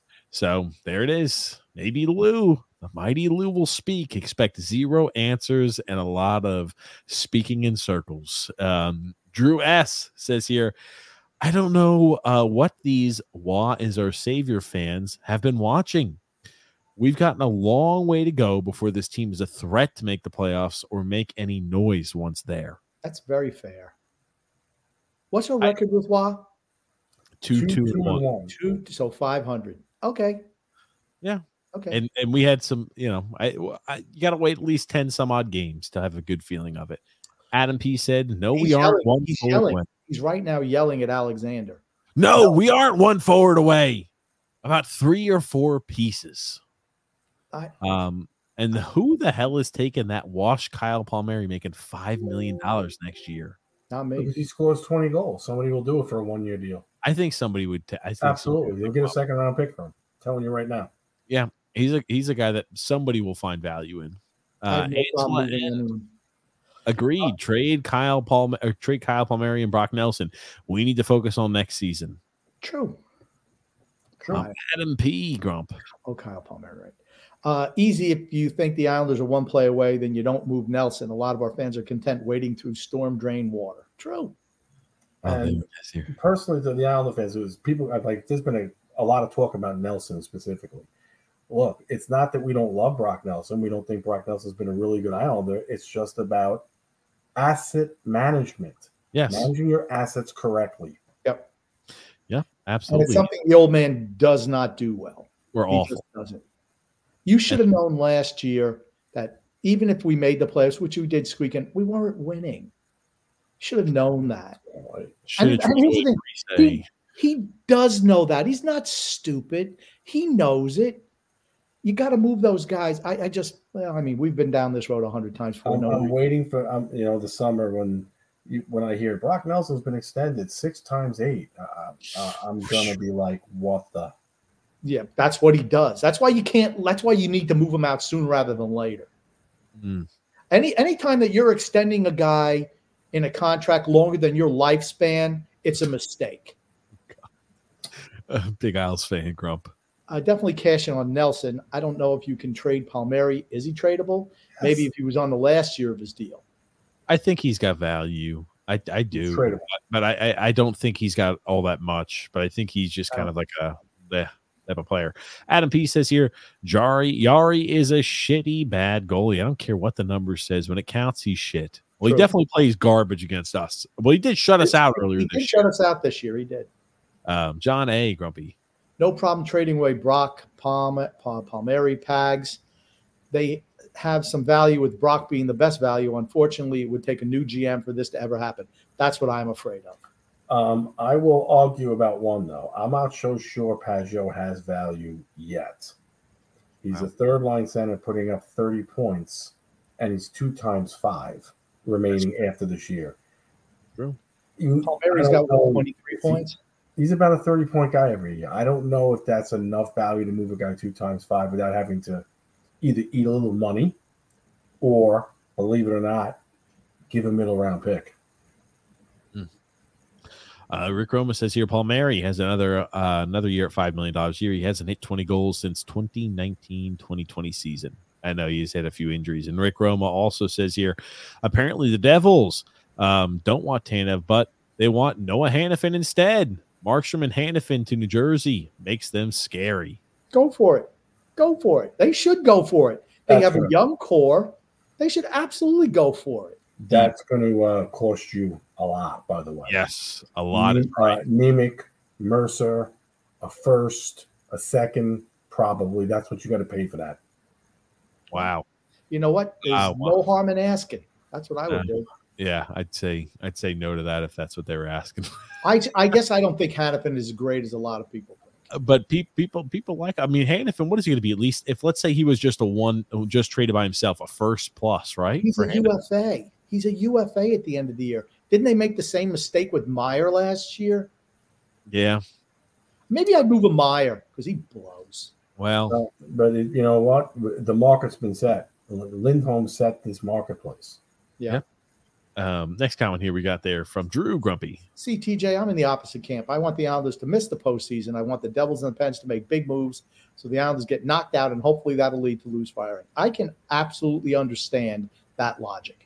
Absolutely. The only way you're going to get changes to this team is if ownership says, gosh, we're just not good enough. Otherwise, it's just going to be status quo. Just roll back the same. I believe in this core. Did he say it again? Has he said it recently? I believe in this core. yes he did to Andrew Gross he said he believes in the core of this team Just He doesn't, he doesn't say it anymore. He just plays the recording. Oh, there you go. Even better. Vic Z says, "Are you happy with the Horvat trade and contract as the Islanders fan? As an Islanders fan, thank you." Um, I'll tell you what, Vic Z, I like your being polite like that, so I'm going to answer you politely. Um, I didn't want to give up the first round pick. I didn't have a problem with the other two guys. Don't like the contract. Eight years for a guy like Bo Horvat, too much, and too much, and eight and a half million. He's not worth that. Sorry. My my fear too, and, and look, I this is the whole thing. Like I was very mad at the trade. I love I love Bo Horvat as a player. I absolutely do. I still think he's really a second line center. Barzal is, by the way, proving to you how he makes other players better. Absolutely, this is proving because this is a guy who can actually finish.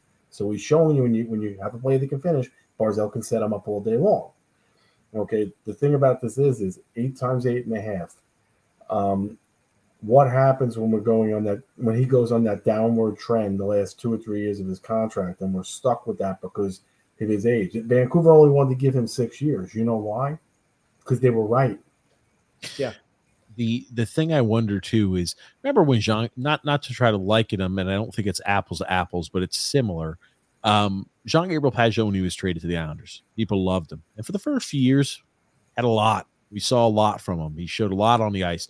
Bo Horvat's much better than Jean Gabriel Pageau, but just to show you, Jean Gabriel Pageau's contract towards the tail end is not gonna age perfectly. He's only got two years left, but is he really offering more than what he's getting paid? I think the answer is probably no. And I don't think Bo Horvat at the end of his contract is going to be offering more than what he's being paid at eight and a half million dollars per year. So, What- you know, the what we're seeing for Bo Horvat right now is the best we'll see from him in his entire career. One contract that's aged well. One. Rock Nelson. One. Nelson. Rock Nelson. That's it. Yep. And I'll say the thing that uh, everyone knows I'm a Pageau fan, but what Lou often does is he makes, uh, he pays guys off of having career years, and he pays through the nose, and you can't. I, I'm I'm actually I'm stunned that a GM of his experience does that. I mean, you would think uh, you he you just don't do that, and he does it time after time after time. Whoa, whoa. Career years? He paid a guy off for having 15 games. Well, I yeah, well, he had a career 15 game, but that's what the, he over he does that all the time. Just I'm just like I said, I it's stunning. Okay, here, Michael Bechet, Grumpy. I wish came true for playing Wally for a change. We know what Wally is capable of. Again, he's not a third line player. He should be on the first line. He should be on a scoring line and given a chance to do what he does best. Mm-hmm. Frank K says, I'll be taking talking to Lou this summer about retirement while feeding the Gators in Florida. Gosh, here. Love Frank. Matthew S. TJ's preparing for his leaky bladder from his upcoming expectancy. Ah, now I do want to put this up. X sent us this. We'll see Oh. how this goes. Um, now I'm going to say there's probably going to be some profanity in this uh, particular clip, but uh, thank you, um, thank you, Sun X. It says classic Islander fan to John Tavares. Oh God, Islander Uh-oh. fan bashing John Tavares is what this is quoted as. Let's see how this It's goes. Blair- can I- can- before you do that, I just want to look at the first couple of comments. As a fellow Islander fan, shut up. Wow. Screaming at a millionaire whilst wearing an Islander uh, jersey. So embarrassing. This is going to be embarrassing for the Yeller. That's that why- happened in the second home game back. That in the first year he did this, by the way. I remember this. um, Oh, this okay. So this happened a while ago. Gotcha. Yes. is, that, is that Mike Moisa? Is he going to be the one yelling? Oh, let's let's let's watch. Hey, come you're a traitor, a liar, a snake, a fake. You should have told us. You would have got bitched for you, you phony fake. You suck, you always suck, Tavares. You'll always be a loser. Always. I love you. Always, and you know what I'm saying. You should have told us. You snake, phony fake. You snake. Isn't he wearing a 91 jersey? It was with Trader had the white uh, because remember that was the big trend where you put the tape on it and you wrote somebody else on like Trader or Snake. No. or- Here's the thing. You know, Tavares heard him. He looked at him. He should have looked at him and smiled. I said, Yep, you got me. That's what he should have said. And he would have, eh, the guy would have lost his mind and got tossed. I, I am going to say this, and, I, and I'm told this is a completely a true story about what happened that first night, which ironically he came back on my birthday and played on February 28th. I was told that after that game, and you could see that Tavares was shaking in that game. He, he it, it affected him. You saw it. It- it- He didn't want to go on the ice. He went to his agent after that game and told him, "Fuck you for doing this to me." He actually cursed his agent out for it. And I've been told that with a reliable source that he did it. He can blame his agent all he wants. Yeah, you take He signed the deal. Yeah, he could have got more money with the Islanders. He didn't want to. Like I said, ownership and management screwed up by not moving him. if you're blaming your agent for signing that deal, that's on you, sunshine. Don't tell me that the agent has that much control over you. Just, I just, I don't believe it because you could have made more money and more years there, and he would have got more commission. But you know, agent, it's an interesting thing with agents because um, you remember when A Rod got completely misled by Boras to opt out of his Yankee contract? Do you remember that whole thing? It worked And out. then, and then, and then A Rod ended up removing him and went to Hal himself and renegotiated to get back to the Yankees because he didn't want to leave in the first place. yeah, I, I always like. I think A Rod gets a bad rap by Yankee fans. I just, I like A Rod. and I don't give a shit that he used steroids either. I could care less. Um, we got we're gonna Everybody was using them. Everybody was gonna grumpy. We're gonna try to go rapid fire because we want to be respectful, and mindful. Coach Tommy B, we gotta we gotta them. cut Not my off. time. How next about be respectful five- of my time? Uh, be, be respectful of your time too, Grumpy. We're gonna try to get Sure. through things You rapid. mentioned that. I had to bring it up. Thanks. Okay. Um, what we got a clip here from Nick D sent, and we're gonna get through these last few comments here. You said uh, the Horvat stepping up there after the Barzal hit. this is who he is. He's a leader on this team. I mean, leader, you know, always take care of your, their teammates. I mean, in life, you have a chance. You could be an eagle or duck. He was an eagle there. Okay, so that makes this these next few comments make a lot more sense. Um, uh, Michael Boucher said TJ is a duck and Grumpy is an eagle. True. oh no, okay. You know, I wish they would have did an Aflac commercial right after that interview. Oh gosh. Yeah. oh man. Uh got here comment there. Uh Grumpy, I thought TJ was going into labor, says Drew. Oh man. Frank says here, no disrespect, Grumpy old man. But did you and the coach Tommy B, aka Don't Call Me Lane, LOL, um, really say the Islanders have zero chance of making the postseason? No, uh, no, you No. guys are lying. No, no, winning the winning You're the chance winning the cup. winning the cup. No. We think we I think we still have a chance of making the postseason. I More I likely have a shot. not than do, but I think I. I think we have a shot of making the playoffs. Um, I just think it's going to be tough. I think Pittsburgh will make playoffs. I always, like I said, I look at goal differential. It's it's super accurate over the last five years. I, I, you know, because we have a guy by the name of Sorokin. Uh, I believe that's what makes it possible for us to make the playoffs. And I'm not knocking like Dobson and great and Horvat and Barzal great, but Sorokin is why I believe they will probably squeak in because he is that good. And we saw what he did in the second half last year. He carried this team on his back like I've never seen a goalie carry a team on his back. The only Anthony, the only problem I have with that is we cannot give up 35 to 40 shots a night. No, I. Can't do it. That has to be cleaned up because he was not facing that amount of rubber last year at the end of the season. He was not. And if they don't get that cleaned up, I don't care who you are. We're not. We're not making. It- It was more like 30 a night, uh, low 30s that he was averaging, which is still not totally ideal, but And it was everything- better than what he's dealing with now. It seems like everything's point blank almost. Now. Yeah. Anthony Lima says here, uh, who should the Islanders move the deadline if Lou would make a move? Um, We I, covered we- it. I think we covered that there. Brock Nelson, X. God damn it, he's not listening there. X. Uh, Tony, perpetual mediocrity. you realize X probably put this comment up an hour ago. Okay, look at the Okay. time. Yeah. Um, Tony Perpetual Mediocrity Cheese says here, my favorite Andy comeback was he's older than you think because he uses cream on his face. You know, you, you leave yourself open to a lot of comments by saying something like that. uh, Yeah. Po- No comments. Polymetal CX30 says here, um, why do you guys honestly think that Lou gave Engvall a seven year contract? Um, I don't understand what he proved uh, to us to warrant Lou giving him that.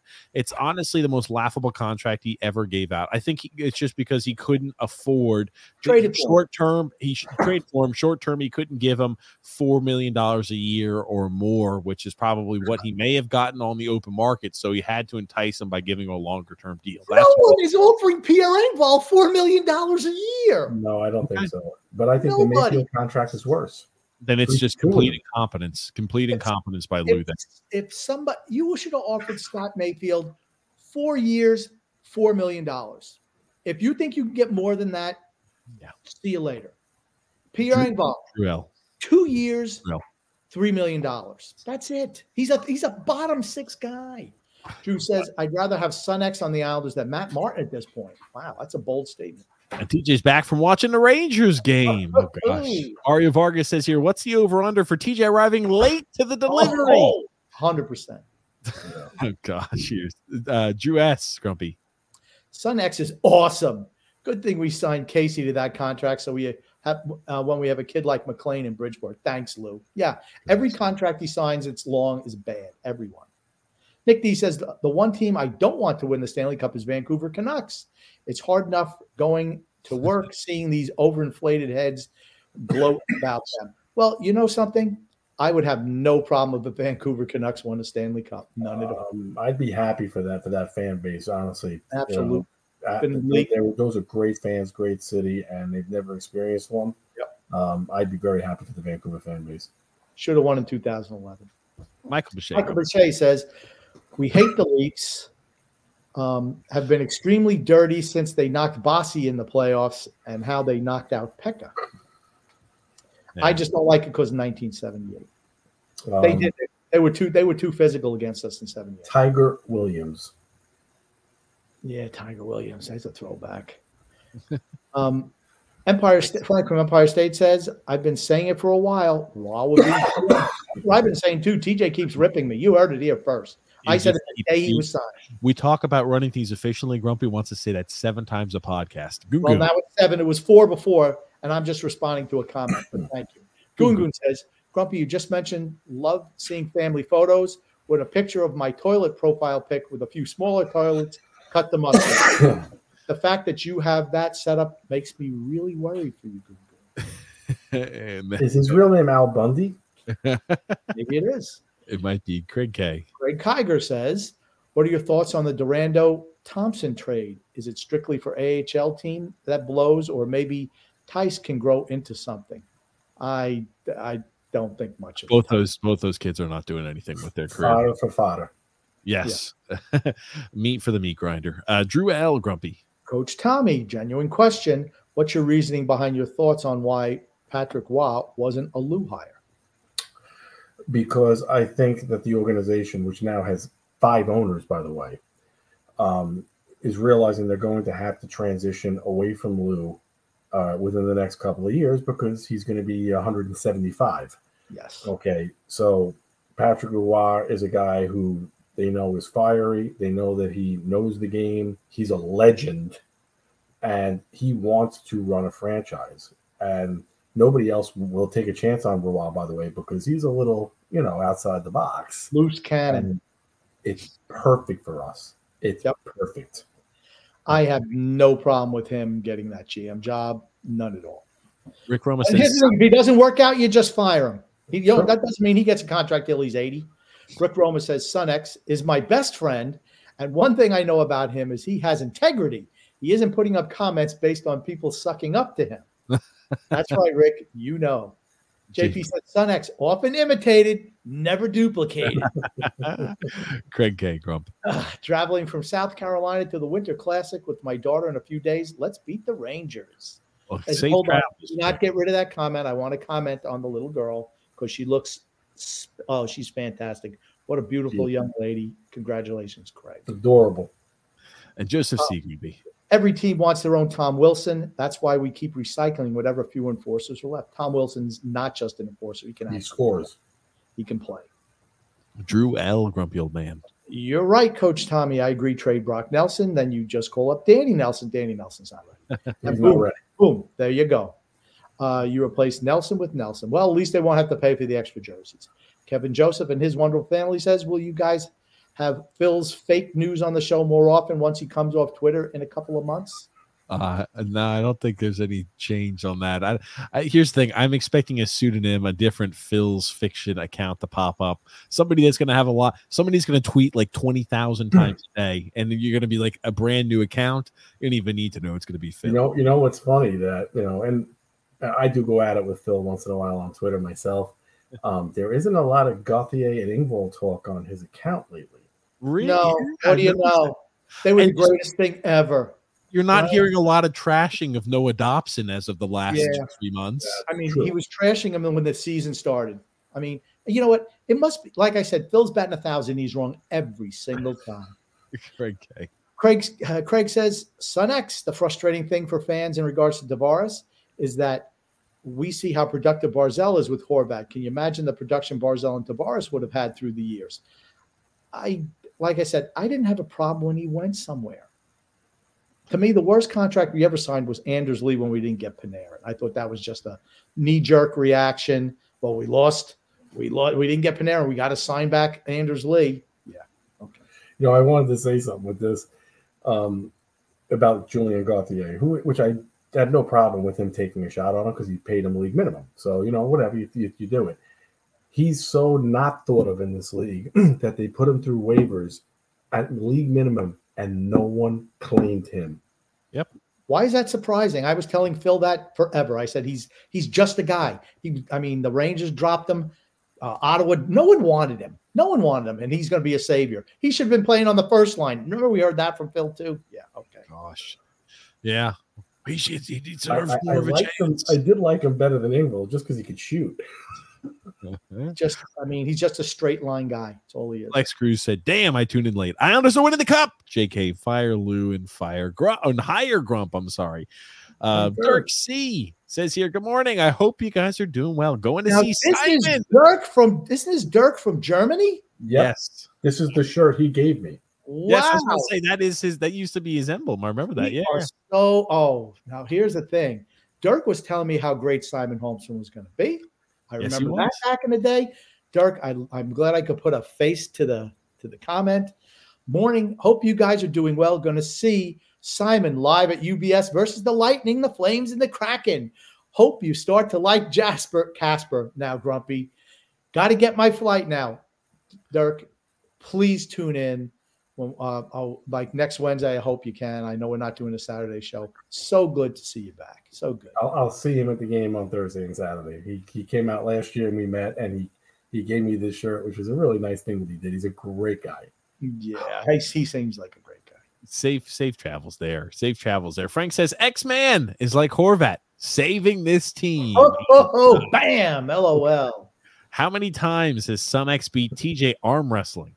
He he outsmarts TJ Smart. Look at look at this comment. X, were you expecting Grumpy or somebody to say that you were beating me arm wrestling? Why would you start X? God, he's just exposing himself. He's so Still good. arm wrestling me. Jake Um, says teaching point for Lou. We traded Hamonic and got a first in two seconds. First round pick was used to select Dobson. Just saying. yep. Um, do you know who uh, one of the second round picks was? Who are the second round picks. Iskhakov. Oh, Iskhakov. Yeah. Same Was here. this a second round pick? That's right. Yeah. Yes, he was. Him and Bode Wilde were in the same draft. Yep. Yep. And then Another guy, another guy banished to Neverworld because he wouldn't get a vaccination. I guess Tony who was Cheese. right on that one? Tony Cheese says, This is why my wife wants to dress me. I like the Stadium Series jersey. Uh, Oh, my my cheese. I thought actually I thought it said he that his wife likes to wear, make him wear a dress is what I thought it was originally in small print, but I stand corrected. I mean, I mean, look, if if you like that jersey, then you go buy it. It's your money, so I, I really don't care. You do what you want with your money. But I, I that uh, that's the worst jersey the Islanders have ever, ever, ever placed out there. Tommy, have you ever heard the saying "a fool and his money are soon parted"? Yes, I have. My Okay. father told me I that. don't know if you heard it. Just didn't know if you heard it. Oh, goodness. Um, well, well, There's, there's one comment I want to read. It's the last one. It's the last one. Um, that's the one. How did you know? all right. My God, Son X might be running out of ass from all those lips. LOL. Perfect way to end. Oh, man. Uh, well, thank you so much. And Coach join us, everyone who commented the love for Sun X. Join us tomorrow on the TJ and the Grumpy Old Man Show. We're going to be giving our Super Bowl predictions and a whole bunch of other hijinks will ensue. Um, one more comment here. Brett W says here, I'll be at the game tomorrow too. I got a Legends ticket and I get to meet TJ's favorite announcer before the game, number 91, Butch Goring. Oh, God. Butch is a nice. super nice guy. He's a He's super- he's very nice, but man, I, I, I can't listen to him. I'm done. I, I I listen. like I gotta like- mute the game. I I can't love listen. Butch. He's and here's the thing: you're gonna have a great. He's a he's super tolerant with the fans. He's a nice guy. We met him in person. Very nice. Yeah, he's a great Yeah. guy. A great Great guy. We, we did the Florida trip this year, we we happened to run into him in the airport. He came up to us and saw that we had Islander stuff on us. Came walking up to us and wanted to talk about it. And we ended up on the same airplane. He's yeah, he's a great guy. You know what I liked the best was when they had those little things where they had Shannon. I think Shannon was that was Shannon on the ice, or maybe it was just Brendan and AJ Mleczko and Butch, and they did the face off, and Butch just she couldn't get the face off off him. I mean, he's like a 70 year old man, and she's twice his size, and he just uh, you know, he just knows what to do. It, it was it was hilarious. It was hilarious. I loved it. He's been a face-off camp a time or two.